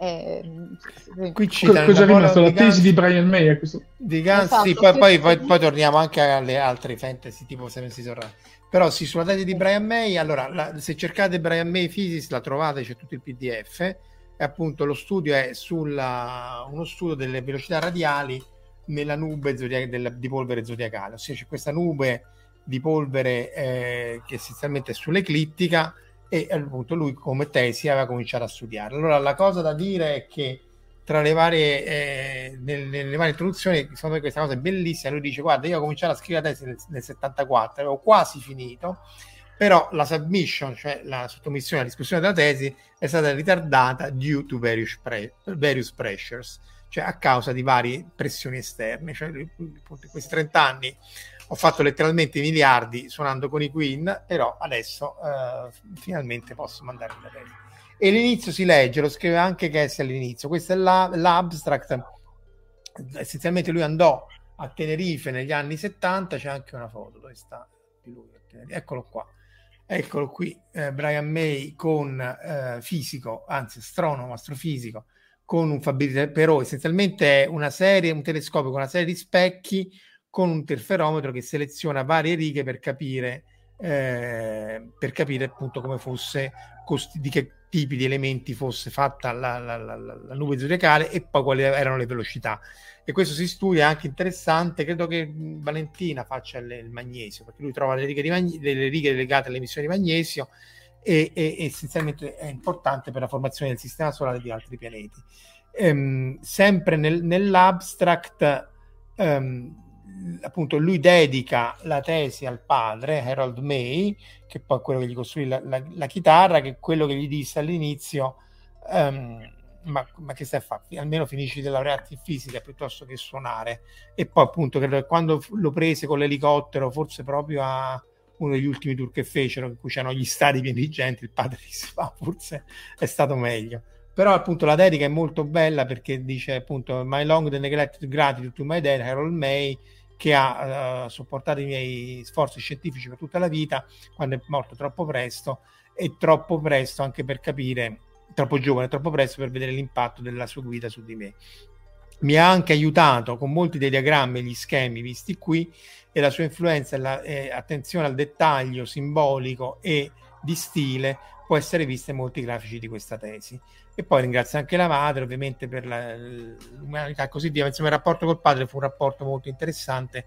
E di nuovo, se vi capita e se siete interessanti, leggetevi l'introduzione della tesi, perché è anche molto interessante, a parte Brian May, genio, tutto quello che volete, anche perché spiega alcuni aspetti delle tesi, degli articoli. Lui comunque ha pubblicato su Nature, eh, perché appunto l'articolo di Nature del 72 eh, lui racconta chi gli aveva dato lo strumento, il Fabri il telescopio, eccetera, eccetera. Per queste pubblicazioni ne ha fatte varie, ma appunto una su Nature e l'altra su uh, PNAS, uh, Proceedings of the National Academy of Sciences. I, nomi, abbiamo fatto la decisione di mettere i nomi in ordine alfabetico, Higgs, May e Ray, già tre nomi su Nature, già adesso basterebbero chissà cosa, ma in realtà è importante che la condotta della ricerca è stata il mio e, e si capiva, e cioè è stato sempre deciso che questo lavoro era il mio progetto, la sostanza del PhD. Questo è importante per vari livelli. Uno è perché appunto ci sono guerre combattute all'arma bianca e anche all'arma nera su come si firma eh, eh, in ordine alfabetico o no. Noi, per esempio, che siamo una sessantina, di solito firmiamo in ordine alfabetico, talvolta il primo, il principal investigator firma per primo. In astronomia c'è la prassi di far firmare per primi il primo quello che ha fatto veramente il lavoro, quello che, che mena di più, perché poi anche lì se il capo, come, come appunto la scoperta delle pulsar e così via, se, soprattutto se chi scopre è, è una donna, viene fregata. E, e, e, per ultimo, questo è più da biologia, l'ultimo è quello che guida il lavoro, il supervisore, il, il, il Gandalf che stava anche nel, nel perifero del Master Stroke. Qui te lo dice esplicitamente, guarda, è a tre nomi, è firmato in ordine alfabetico, però la, la, l'autore sono io perché appunto devi, quando fai la tesi di dottorato, eh, in Italia non è fondamentale, ma altrove devi almeno dimostrare di aver fatto almeno una pubblicazione su quello che è il tuo argomento. Appunto, lui essendo Brian May non la pubblica su una delle riviste secondarie, ma appunto, eccolo qua. Ma, eh, emissione del magnesio nel, nella prima riga di emissione nello spettro del notturno, X May and uh, Re e anche qua l'articolo se vuole, è anche abbastanza breve, è, ri, è ristampata la, in, fondo, uh, in fondo alla tesi. E, e, e, di nuovo, senza andare nei dettagli, si capisce: cioè, siamo andati al Tenerife, siamo andati sul Tede perché Tenerife c'è pieno di osservatori, eccoli qua. Perché essenzialmente qui fa vedere com'era negli anni 70 e poi quando tornò di nuovo per fare le osservazioni nel 2006, come si è evoluto perché è, è questo grande altopiano eh, sopra le nuvole, quindi c'è un'inversione termica, quindi le nuvole sono sempre sotto e quindi in linea di massima il tempo è sempre bello e quindi appunto ehm, alle Canarie, a Tenerife e anche alla Palma vanno tutti a fare questi, questi osservatori e fanno le varie osservazioni. Questa è questa nube zodiacale nei disegni, tra l'altro appunto fu eh, scoperta da un italiano negli anni, nel XIX secolo, queste sono varie foto di questa nube zodiacale, appunto lui si mette e analizza. L'altra cosa divertente è che lui scrisse questi programmi in Fortran, che è un, un eh, il mostro il Teide, sì sì Alberto, infatti c'è anche il vulcano, scrisse in Fortran che è un linguaggio eh, che era soprattutto utilizzato eh, da, dai fisici, aveva delle, delle regole e leggi di schede perforate, perché essenzialmente nasceva da quando si doveva scrivere a schede perforate, poi si è evoluto, si è evoluto anche a livello del C, ma essenzialmente poi fu abbandonato a favore del C e del C++, che erano oggetti strutturati, ma aveva delle caratteristiche che lo rendeva particolarmente ti posso dire che il Fortran in certi ambienti è ancora utilizzato perché ci sono macchine così vecchie che richiedono ancora programmatori in Fortran. Quindi, se lo studiate, un lavoro lo trovate ancora oggi. Eh sì, perché poi appunto alcuni fisici ancora eh, lo usano, eh. però appunto, il, no Marco, questo puoi confermarlo, il trucco per, in realtà trovano tutti i lavori, no? il trucco per non perdere mai il lavoro è essere esperti di una cosa noiosissima che nessuno sa fare e, ed è, e diventarne il guru. Dopodiché eh, sei intoccabile. Eh, questa, questa è, è, una grande regola della, della società, soprattutto informatica. Eh, perché... Fortran e Cobol, dice Emilio, che non moriranno mai, e anche appunto Alberto Oliva, eh, ne conosco, ma self included. Oramai io pure, il mio Fortran è molto arrugginito, ma insomma si potrebbe anche andare a ripescare. Però che qua è bello che in fondo alla tesi lui, questi sono tutti i codici che ha scritto Brian May, eh? quindi astrofisico, programmatore, spingitore di telescopi e, e anche eh, fa, fa, parte di lui. Cioè, che altro guarda, da, da, come, da come è iniziata la frase sembrava concludersi con qui su Reeducational Channel, te lo dico Vabbè, perché proprio sempre Guzzanti va citato, eh, questa, questa cosa. Però appunto queste, queste sono le, le, le, stampate, appunto per chi è più giovane, la maggior parte chi ascolta sa benissimo di che si tratta, delle vecchie stampanti ad aghi per cui non mettevate singoli fogli, ma mettevate una risma di fogli attaccati uno all'altro che si potevano strappare a un certo punto e questi buchi qui anche all'altra estremità servivano per far avanzare questa, eh, questa carrellata di fogli. Se volete cercarli, li trovate ai finger d'imbarco a Fiumicino perché ancora così si stampano le liste dei passeggeri eh, al momento di salire sull'aereo. Eh, va a capire perché, però è chiaro che eh, ancora funziona. Ed è ad aghi, anche qua non si vede, ma appunto tutti i caratteri sono so, otto righe di aghi che stampavano questa roba qua. Aghi stampanti a catena, il basic era proprietario, però vedete che poi appunto il gruppo è questo qua. Comunque si ha pubblicato su Nature. Eh... No, non mi voglio mettere super figo. Ecco qua. Ha pubblicato su Nature. Eh, se vi capita, andate a recuperare eh, la tesi perché appunto l'incipit non solo è interessante come tesi, eh, ma si capisce e dà un sacco di da un sacco di informazioni su come si scrive una tesi per il PhD, eccetera, eccetera. Però appunto, secondo me il commento vincente lo rimetto, è questo qua. Eh, la sottomissione della tesi è stata ritardata a causa di alcune varie pressioni esterne. Stato di forza maggiore.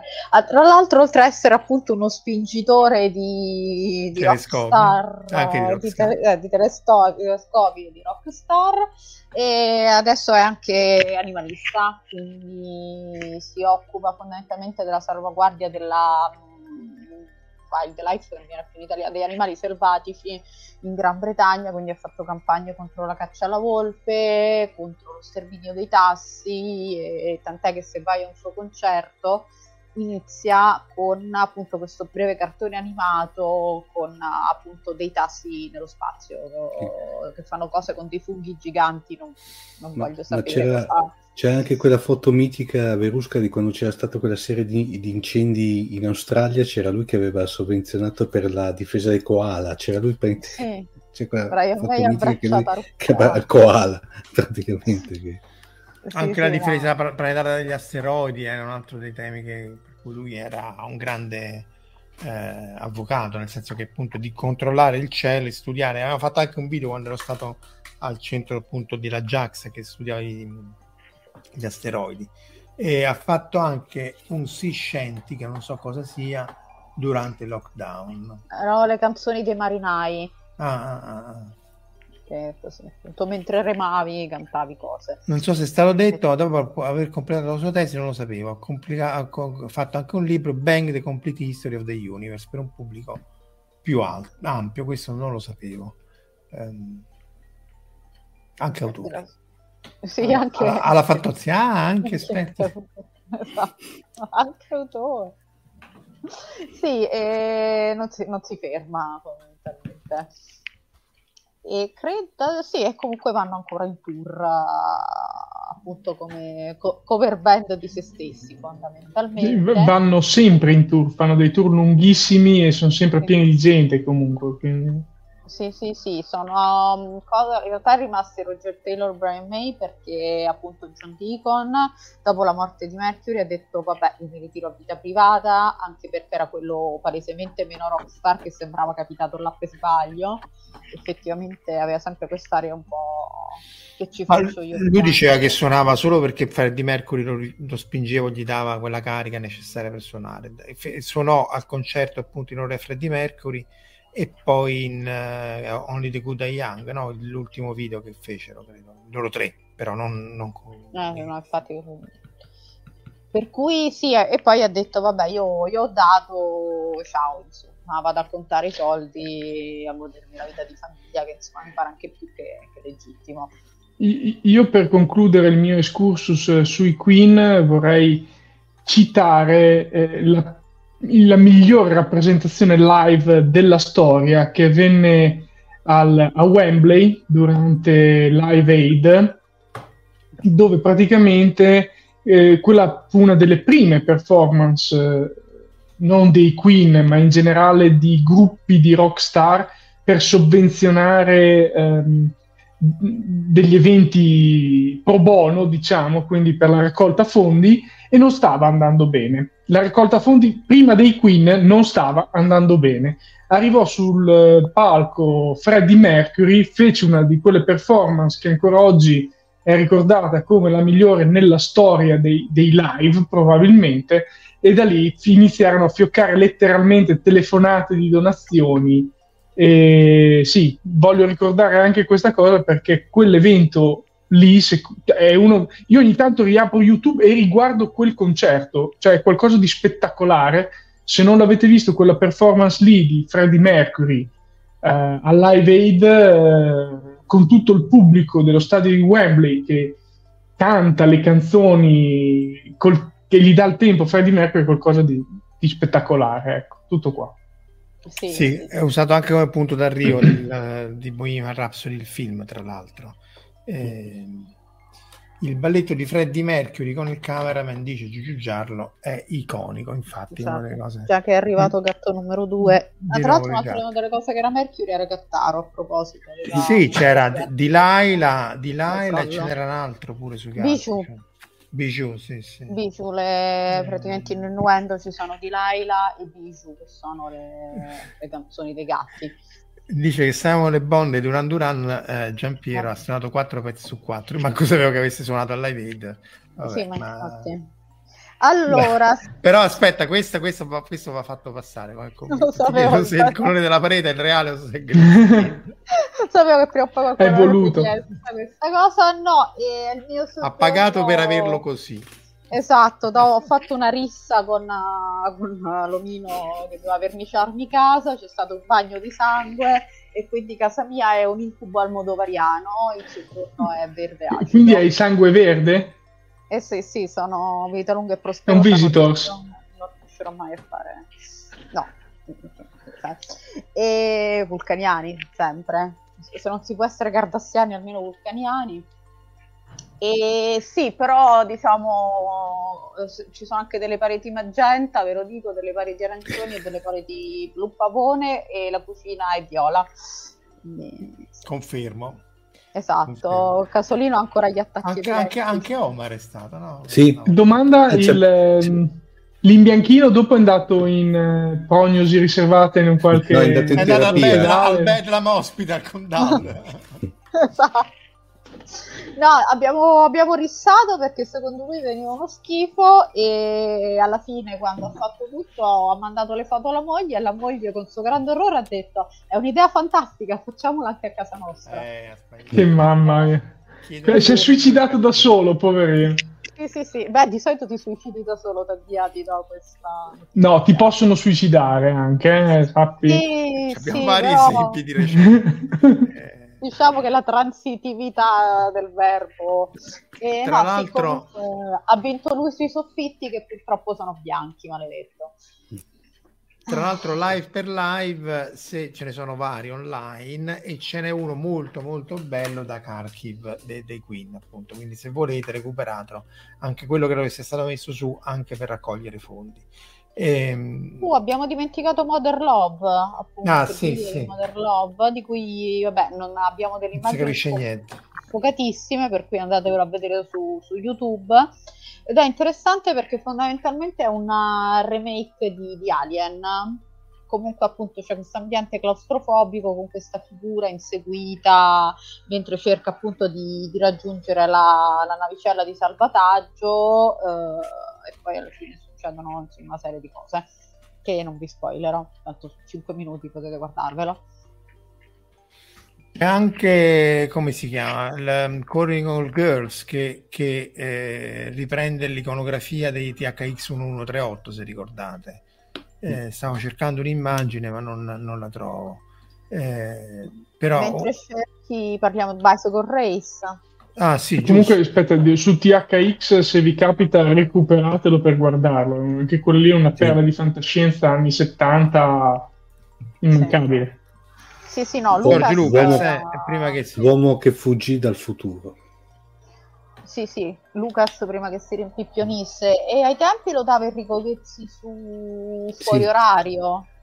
Sì, ma ancora prima, ancora prima stato un, c'era stato un, pe- un bel periodo che c'era d'estate, eh, vi parlo dei eh, primi anni 80, c'era su Rai 3 l'estate facevano questi cicli di, di film, diciamo, che, passatemi il termine bruttissimo, non mainstream, e mi ricordo che dedicati alla fantascienza mi ricordo che avevano, ai tempi passarono Dark Star di Carpenter eh, 2022 O- Occhi bianchi sul pianeta Terra ehm, 2022 sopravvissuti eh, L'uomo che fuggì dal futuro tutti questi film qui che normalmente difficilmente passano e l'avevano fatto mi pare per tre anni poi dopo hanno smesso di farlo come, erano interessanti come come, come rassegne.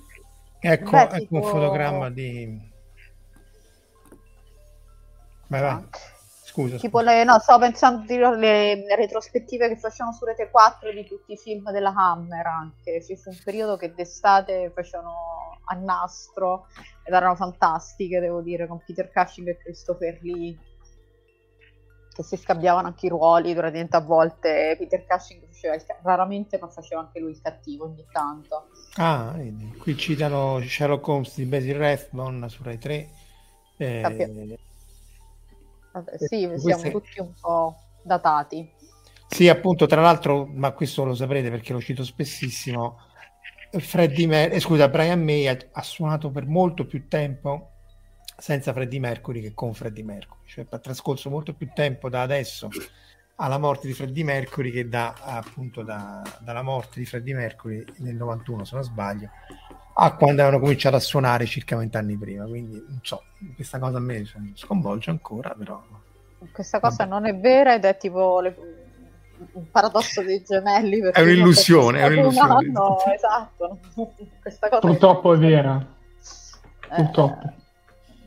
La la la la la la la. Andiamo... Sul fantasy, sul fantasy vanno citati Seven Seas of Rye, sempre di Queen 2, in cui una delle ipotesi è che poi quel- i sette mari di Rai fossero in, qualche maniera la- il luogo dove poi c'era anche Ogre Battle e anche eh, l'archetipo che a mio modestissimo avviso è ancora anche superiore a um, Bohemian Rhapsody che è The March of the Black Queen.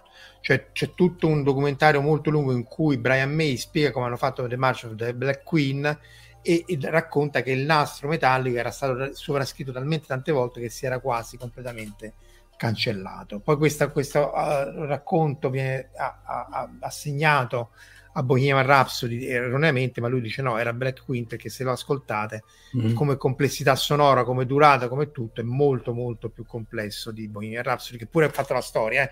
ma The March of the Black Queen, anche la chiusura è qualcosa di ancora a mio modestissimo avviso spettacolare. Beh, è molto Beh. più aggressivo The March of the Black Queen, può essere mm. per quello che ha avuto, diciamo, meno successo. Aneddoti su... Eh, lo puoi dire meno pop, secondo me. Mm. Cioè, sì. è un rock meno pop, quindi eh, soprattutto degli inizi dei Queen, quella parte iniziale dei Queen è proprio per amatori di solito. Mm. La gente più difficilmente le conosce o le ha sentite più di una volta, proprio perché è un rock differente, un rock eh, più particolare e ricercato. È più, la, è più la parte Brian May dei Queen, comunque, decisamente nonostante la um, Black Queen di, di Mercury, non di May. Sì, Però, sì infatti varie ipotesi su che cosa volesse dire, perché insomma è molto strambo. Però anche in Bohemian Rhapsody hanno cercato varie interpretazioni, ma anche lì, a mio modestissimo avviso, non c'è da interpretare, ma da andare con, con il flow. Eh. Esatto. E Stavo cercando Basic Race, no? Volevi parlare di Basic Race? Eh, sì, perché c'è quel verso Don't Believe in eh. Superman, certo. eh, Frankenstein, now, eccetera, Peter Pan, e dove appunto, vabbè, Bicycle Race è in uh, jazz e praticamente c'è Bicycle Race e Fat Bottom, Fat Bottom Girls e mm. infatti la copertina all'interno conteneva questo poster di queste belle ragazze nude eh, in bicicletta e il riferimento in Bicycle Race adesso vi recupero il testo preciso perché chiaramente anche a memoria oltre al TAD a cui siamo messi tutti male dove appunto vengono citate dove sostanzialmente la canzone tipo a me piace molto semplice a me piace andare in bicicletta tutto il tempo insomma niente di particolarmente concettuale però eh, Esatto, eccolo qua. Allora, non mi piace Guerre Stellari, quindi è uno di noi tracker, questa cosa che ci piace. E appunto non credo in Peter Pan, Frankenstein o Superman, tutto quello che voglio fare appunto è andare in bicicletta tutto il tempo. C'è, c'è, da ricordare, c'è da ricordare proprio quel pezzo lì del campanellino che è veramente sì, sì, cioè, secondo me non so quante volte ci hanno messo per registrarlo, ma è veramente fantastico. Io mi ricordo che l'ho estrapolato e lo usavo come suoneria del telefono perché proprio, vabbè. Fantastico.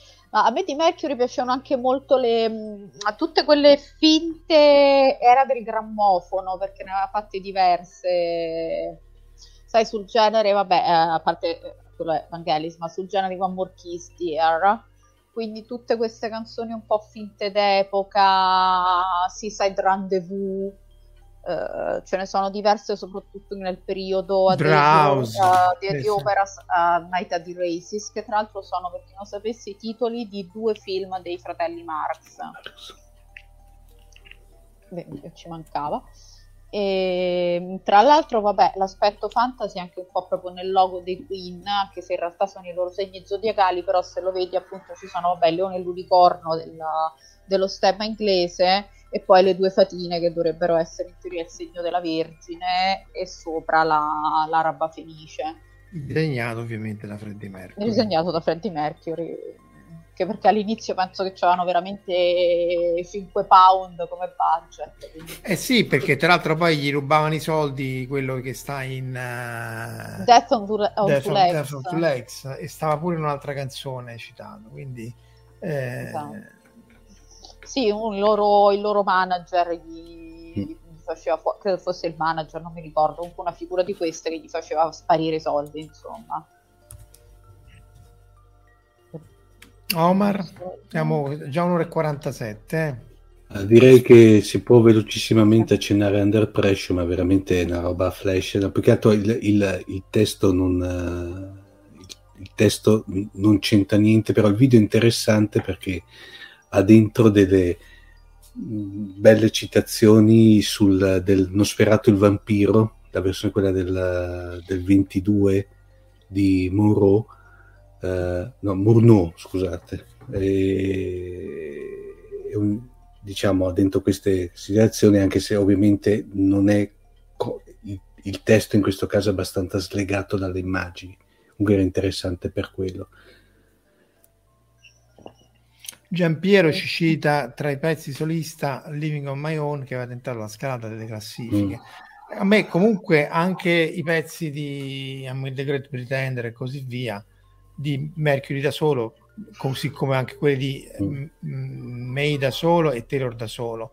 Tra l'altro una delle canzoni di Taylor da solo fatta credo proprio sotto il Covid sta in Ghostbusters 3, quello recente fedele alla linea no, dei, dei, primi due in cui eh, continuano la storia. C'è comunque da dire che io le, le canzoni da solista di Freddie Mercury le, le ho più presenti rispetto a quelle altre quindi diciamo che cioè, per me la sua carriera da solista poteva quasi andare benino, ecco. Chiaro sì. che tutti assieme era un gruppo che ha fatto sfaceli, quindi c'è poco da dire. Beh, Freddie Mercury da solo ha fatto appunto Mr. Bad Guy e poi Barcellona, che è quella appunto Barcellona, eh, sì. tanta roba, quindi... Ma poi la, l'escursione, vocale, l'escursione vocale di Freddie Mercury è qualcosa di incredibile per un maschio, quindi riusciva a raggiungere livelli dei toni, delle cose che lo, lo senti perfettamente in Barcellona, è una delle ti mette i brividi ad ascoltarla quando lui canta, quindi poi fra l'altro sì, è Barcellona per un motivo, era la colonna sonora di Barcellona 92, quindi sì, però dopo l'hanno adottato, no? Barcellona di quando era? No, ma, eh, è uscita nel 91, ah. ma sì, praticamente eh, quando è morto Freddie Mercury non l'ha mai vista, al, um, sì, non l'ha mai cantata, l'avrebbe dovuta cantare alle Olimpiadi ma non l'ha mai cantata. Quindi, sì. Però il singolo è dell'87, eh, sto leggendo da Wikipedia, poi se è sbagliato non lo so. Eh, no, beh, che l'abbiano poi che l'abbiano poi ripresa, vabbè, ci sta, nel senso, e probabilmente comunque sì, non si aspettavano che magari gli morisse da lì a poco tempo. Considera che le, le, Olimpiadi le assegnano con otto anni d'anticipo, quindi 92-86. Sì, magari ecco, non ci hanno pensato direttamente sì. Però, no, non credo che, l'abbia, che, l'abbiano. Insomma, se Freddie Mercury va a cercare Montserrat Caballé per fare una cosa a metà sull'opera, non credo che gli interessasse più di tanto andare a. No, nel senso, appunto, magari qualcuno ci ha pensato, ah dai, prendiamolo per le Olimpiadi, che è fantastico, e vabbè.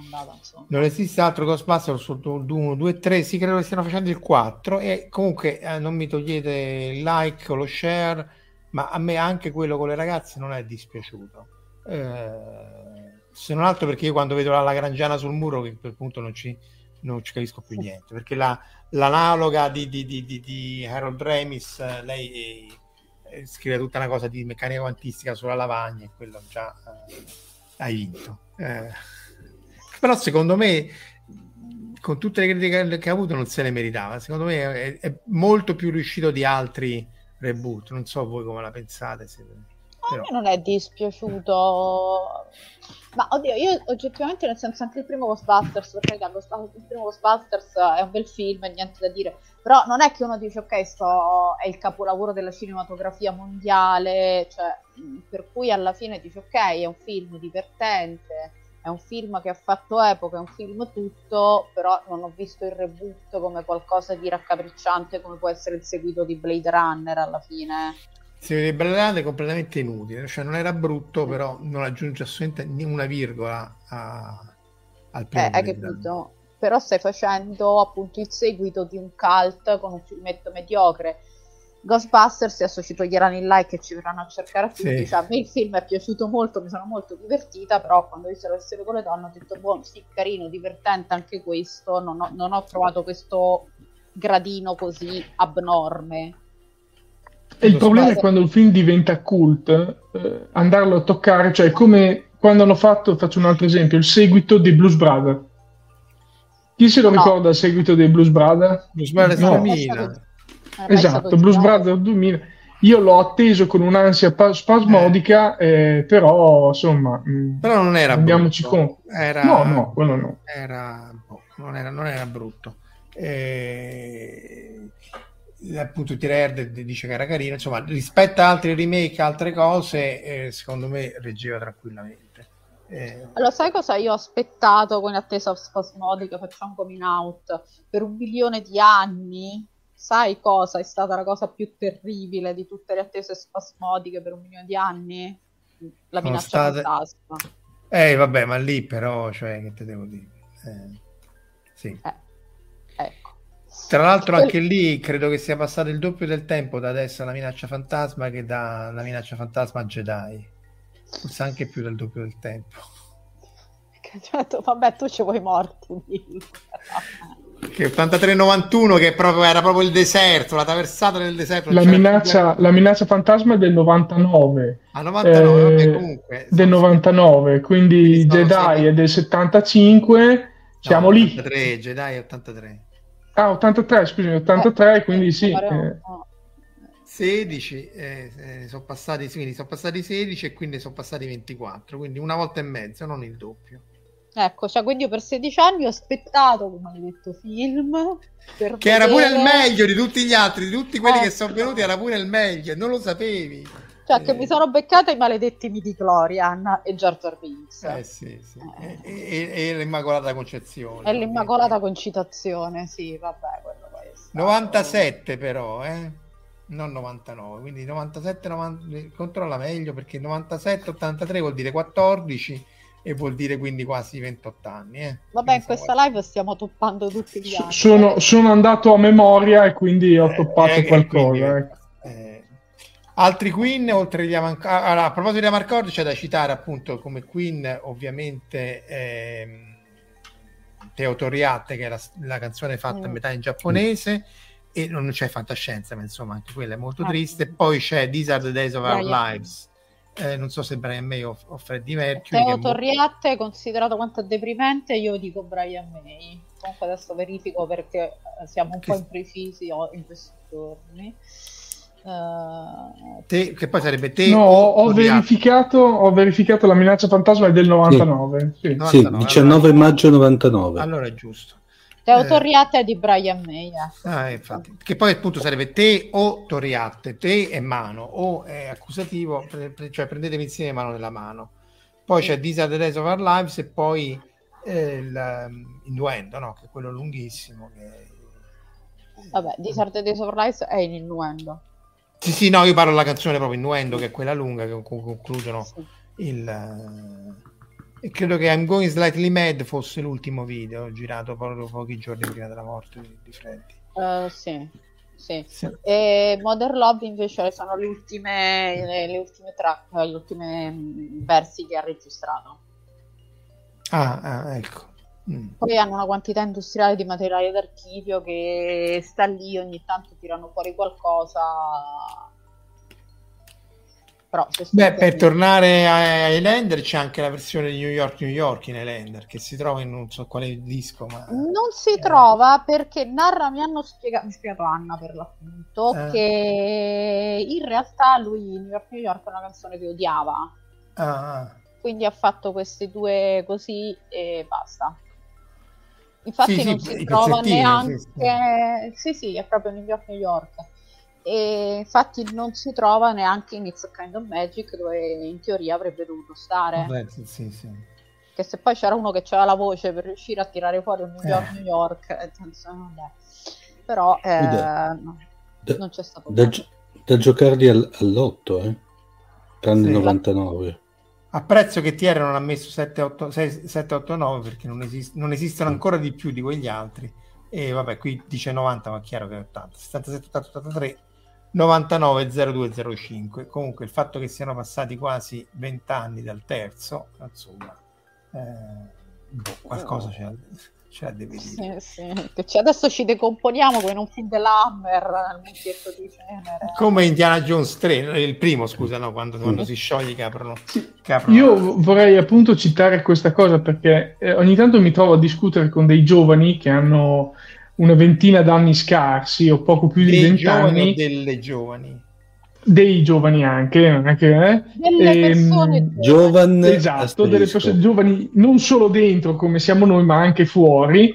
E loro si trovano a non averli mai visti questi film, spesso e volentieri, perché hanno una cultura cinematografica totalmente diversa dalla nostra. Quindi noi ci troviamo a parlare di film iconici di una volta e i loro momenti non sanno nemmeno cosa siano e io gli dico guarda almeno qualche film bisogna tipo Blade Runner tipo i vecchi Star Wars qualche film di Star Trek e via dicendo bisogna comunque recuperare nella fantascienza se si vuole affrontare anche eh, gli ultimi film sui mega supereroi abusatissimi in questo periodo però mh, mm, delle basi ci vogliono per non esaltare dei film vuoti dentro eh modesti. Sì, in generale comunque c'è, a parte quello famoso che disse ah, Blade Runner il film dove piove sempre, in generale c'è molto questo, sì no vabbè è stato, è stato ucciso ovviamente.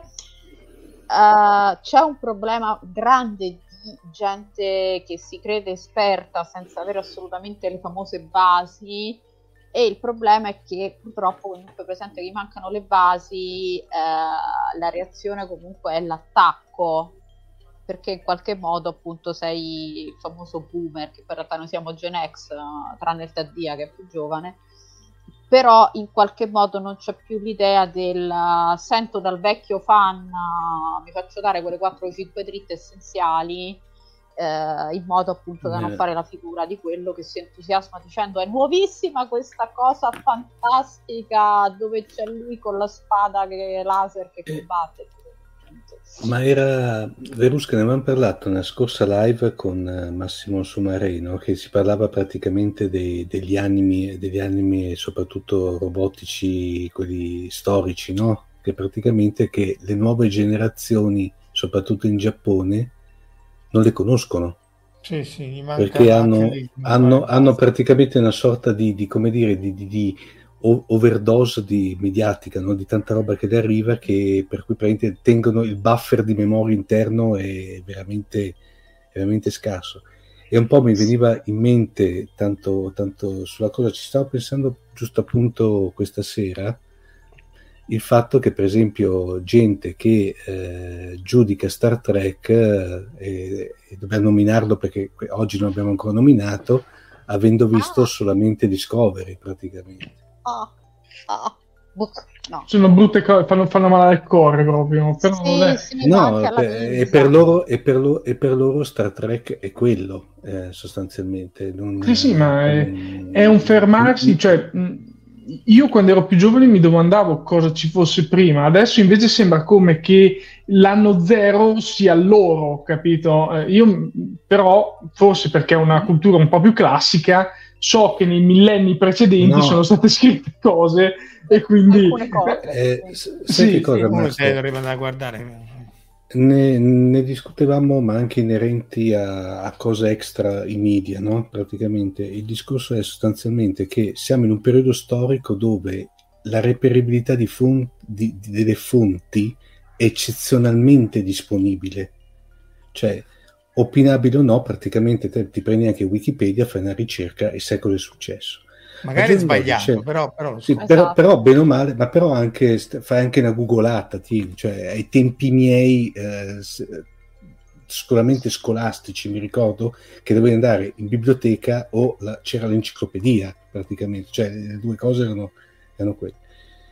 Il problema al giorno d'oggi è che sostanzialmente il, il, c'è una visione sempre di quelli che potrebbero essere eh, gli ultimi 30 secondi di ogni argomento. È un po' come se te praticamente entri in, a vedere in una sala cinematografica 10, neanche 5 minuti prima dei titoli di, di, di, di, coda praticamente e dai un giudizio sul film dicendo ah una figata o fa schifo praticamente essendoti perso quello che c'era prima, ma non c'è manco voglia di magari di fermarti per vedere la seconda proiezione per capire cos'era successo prima degli ultimi dieci minuti, no?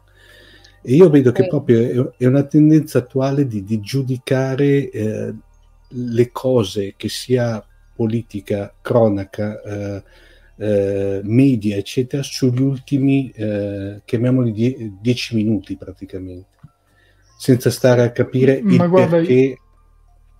Io brevemente, perché ormai siamo già a due ore, andiamo fuori Sì, tema, infatti. è il bombardamento, è il bombardamento mediatico che arriva. Cioè noi abbiamo, rispetto a vent'anni fa, abbiamo un flusso di informazioni, o meglio, di dati incredibilmente voluminoso e in questo volume incredibilmente voluminoso di dati eh, c'è tanta caccotta, la chiamiamo così, c'è tante schifezze Uffa. che non, se- fuffa, che non servono assolutamente a nulla, ma che riempiono questo tempo. Quindi tu ti trovi a non avere tempo, questa cosa mitica che eh, ci, ci autoinfliggiamo, per eh, capire bene e sviluppare le cose. Perché tu sei preso, ah, devo fare quello, quello lì, quello lì, quello là, eh, e ti arriva questa cosa e non riesci più a, ehm, a separare i dati fondamentali da quelli appunto Mm. fuffosi. Quello è un problema, Sì. però io vedo che c'è proprio un'arroganza che è un po' diversa, praticamente quella diciamo, cioè c'è un'arroganza di tutto quello che è successo prima non esiste, eh, come dici tu, eh, cioè la cultura classica, anche senza arrivare alla cultura classica perché ecco, insomma io ammetto che l'ho odiata, però il fatto che dici ok, tu non hai inventato questa cosa, eh, vabbè, Tu- tutti l'hanno odiata, tutti. sì, no, ma io la odio tuttora.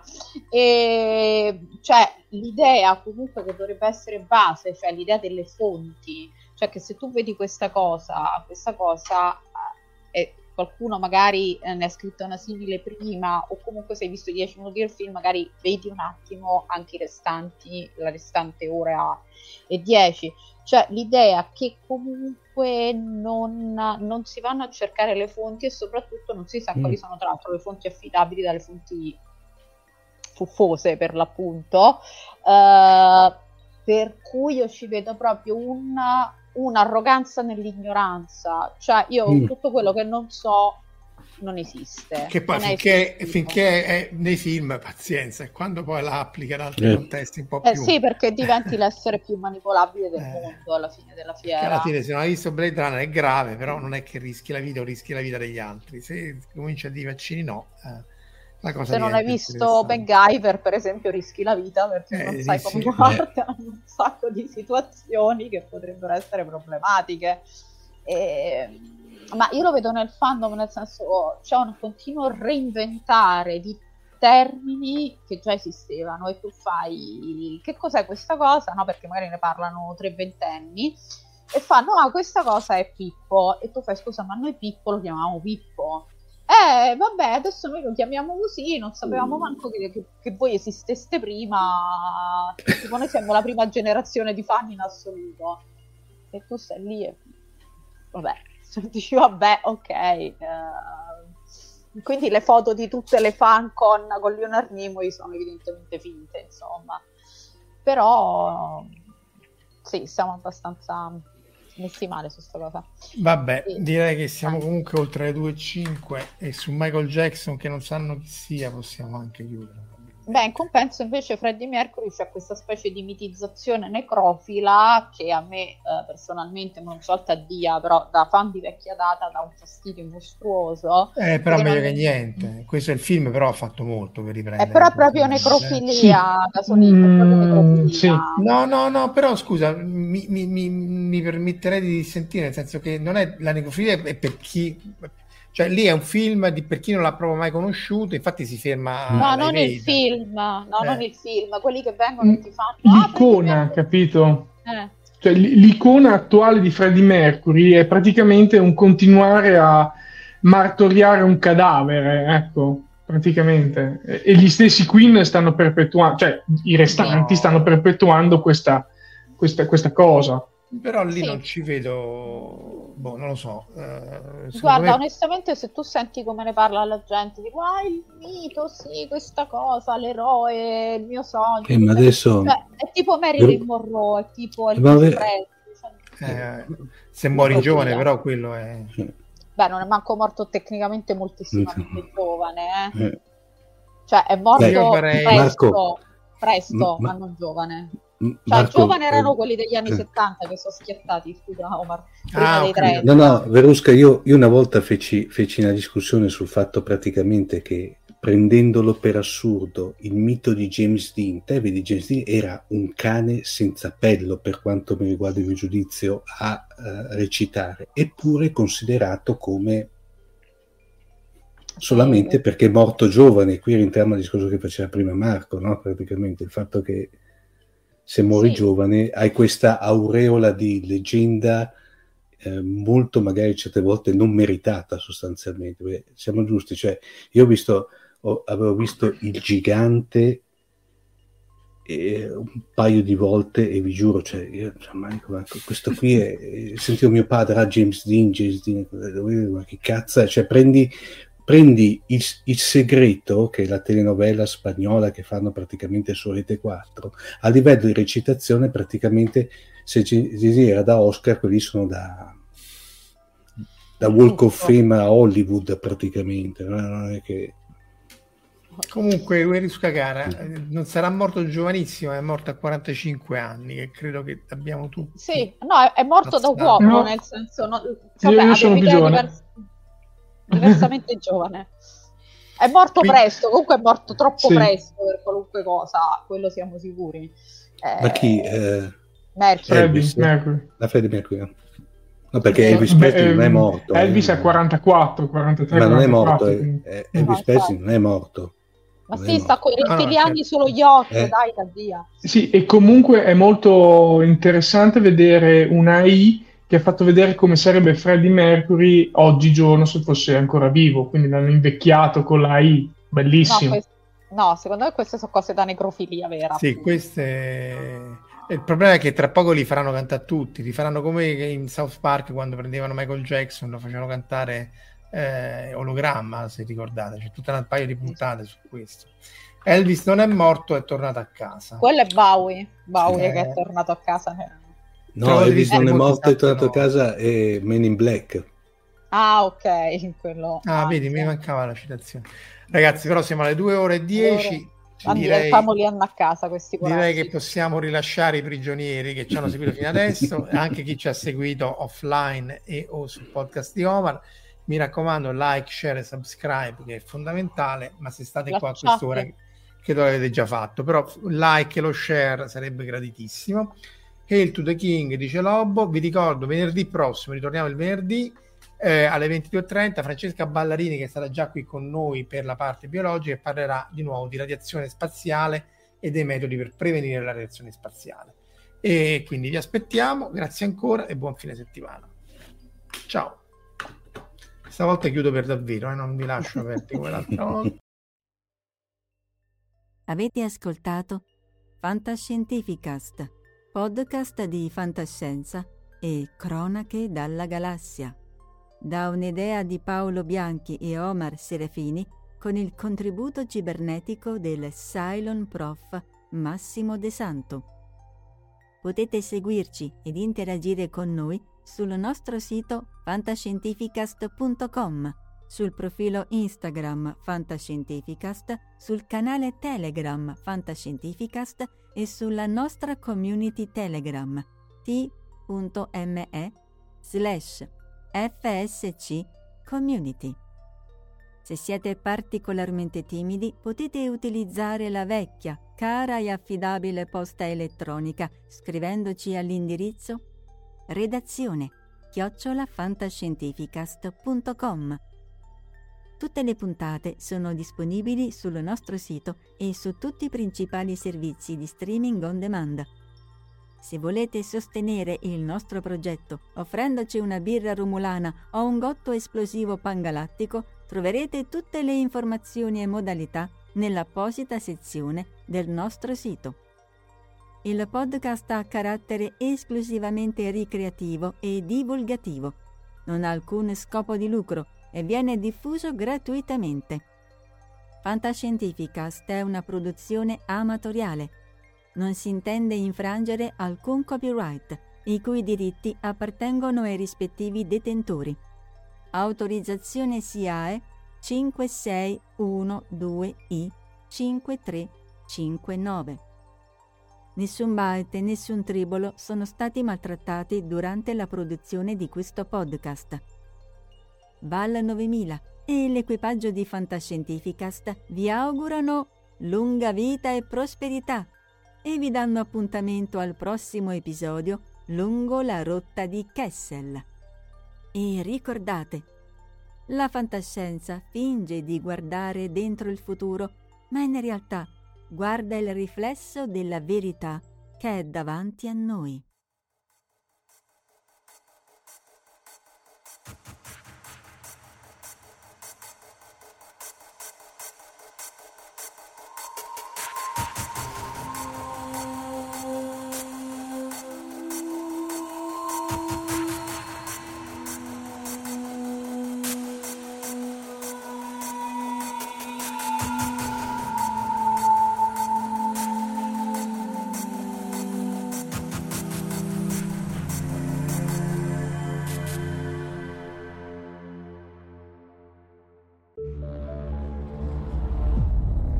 Fantascientificast, podcast di fantascienza e cronache dalla galassia.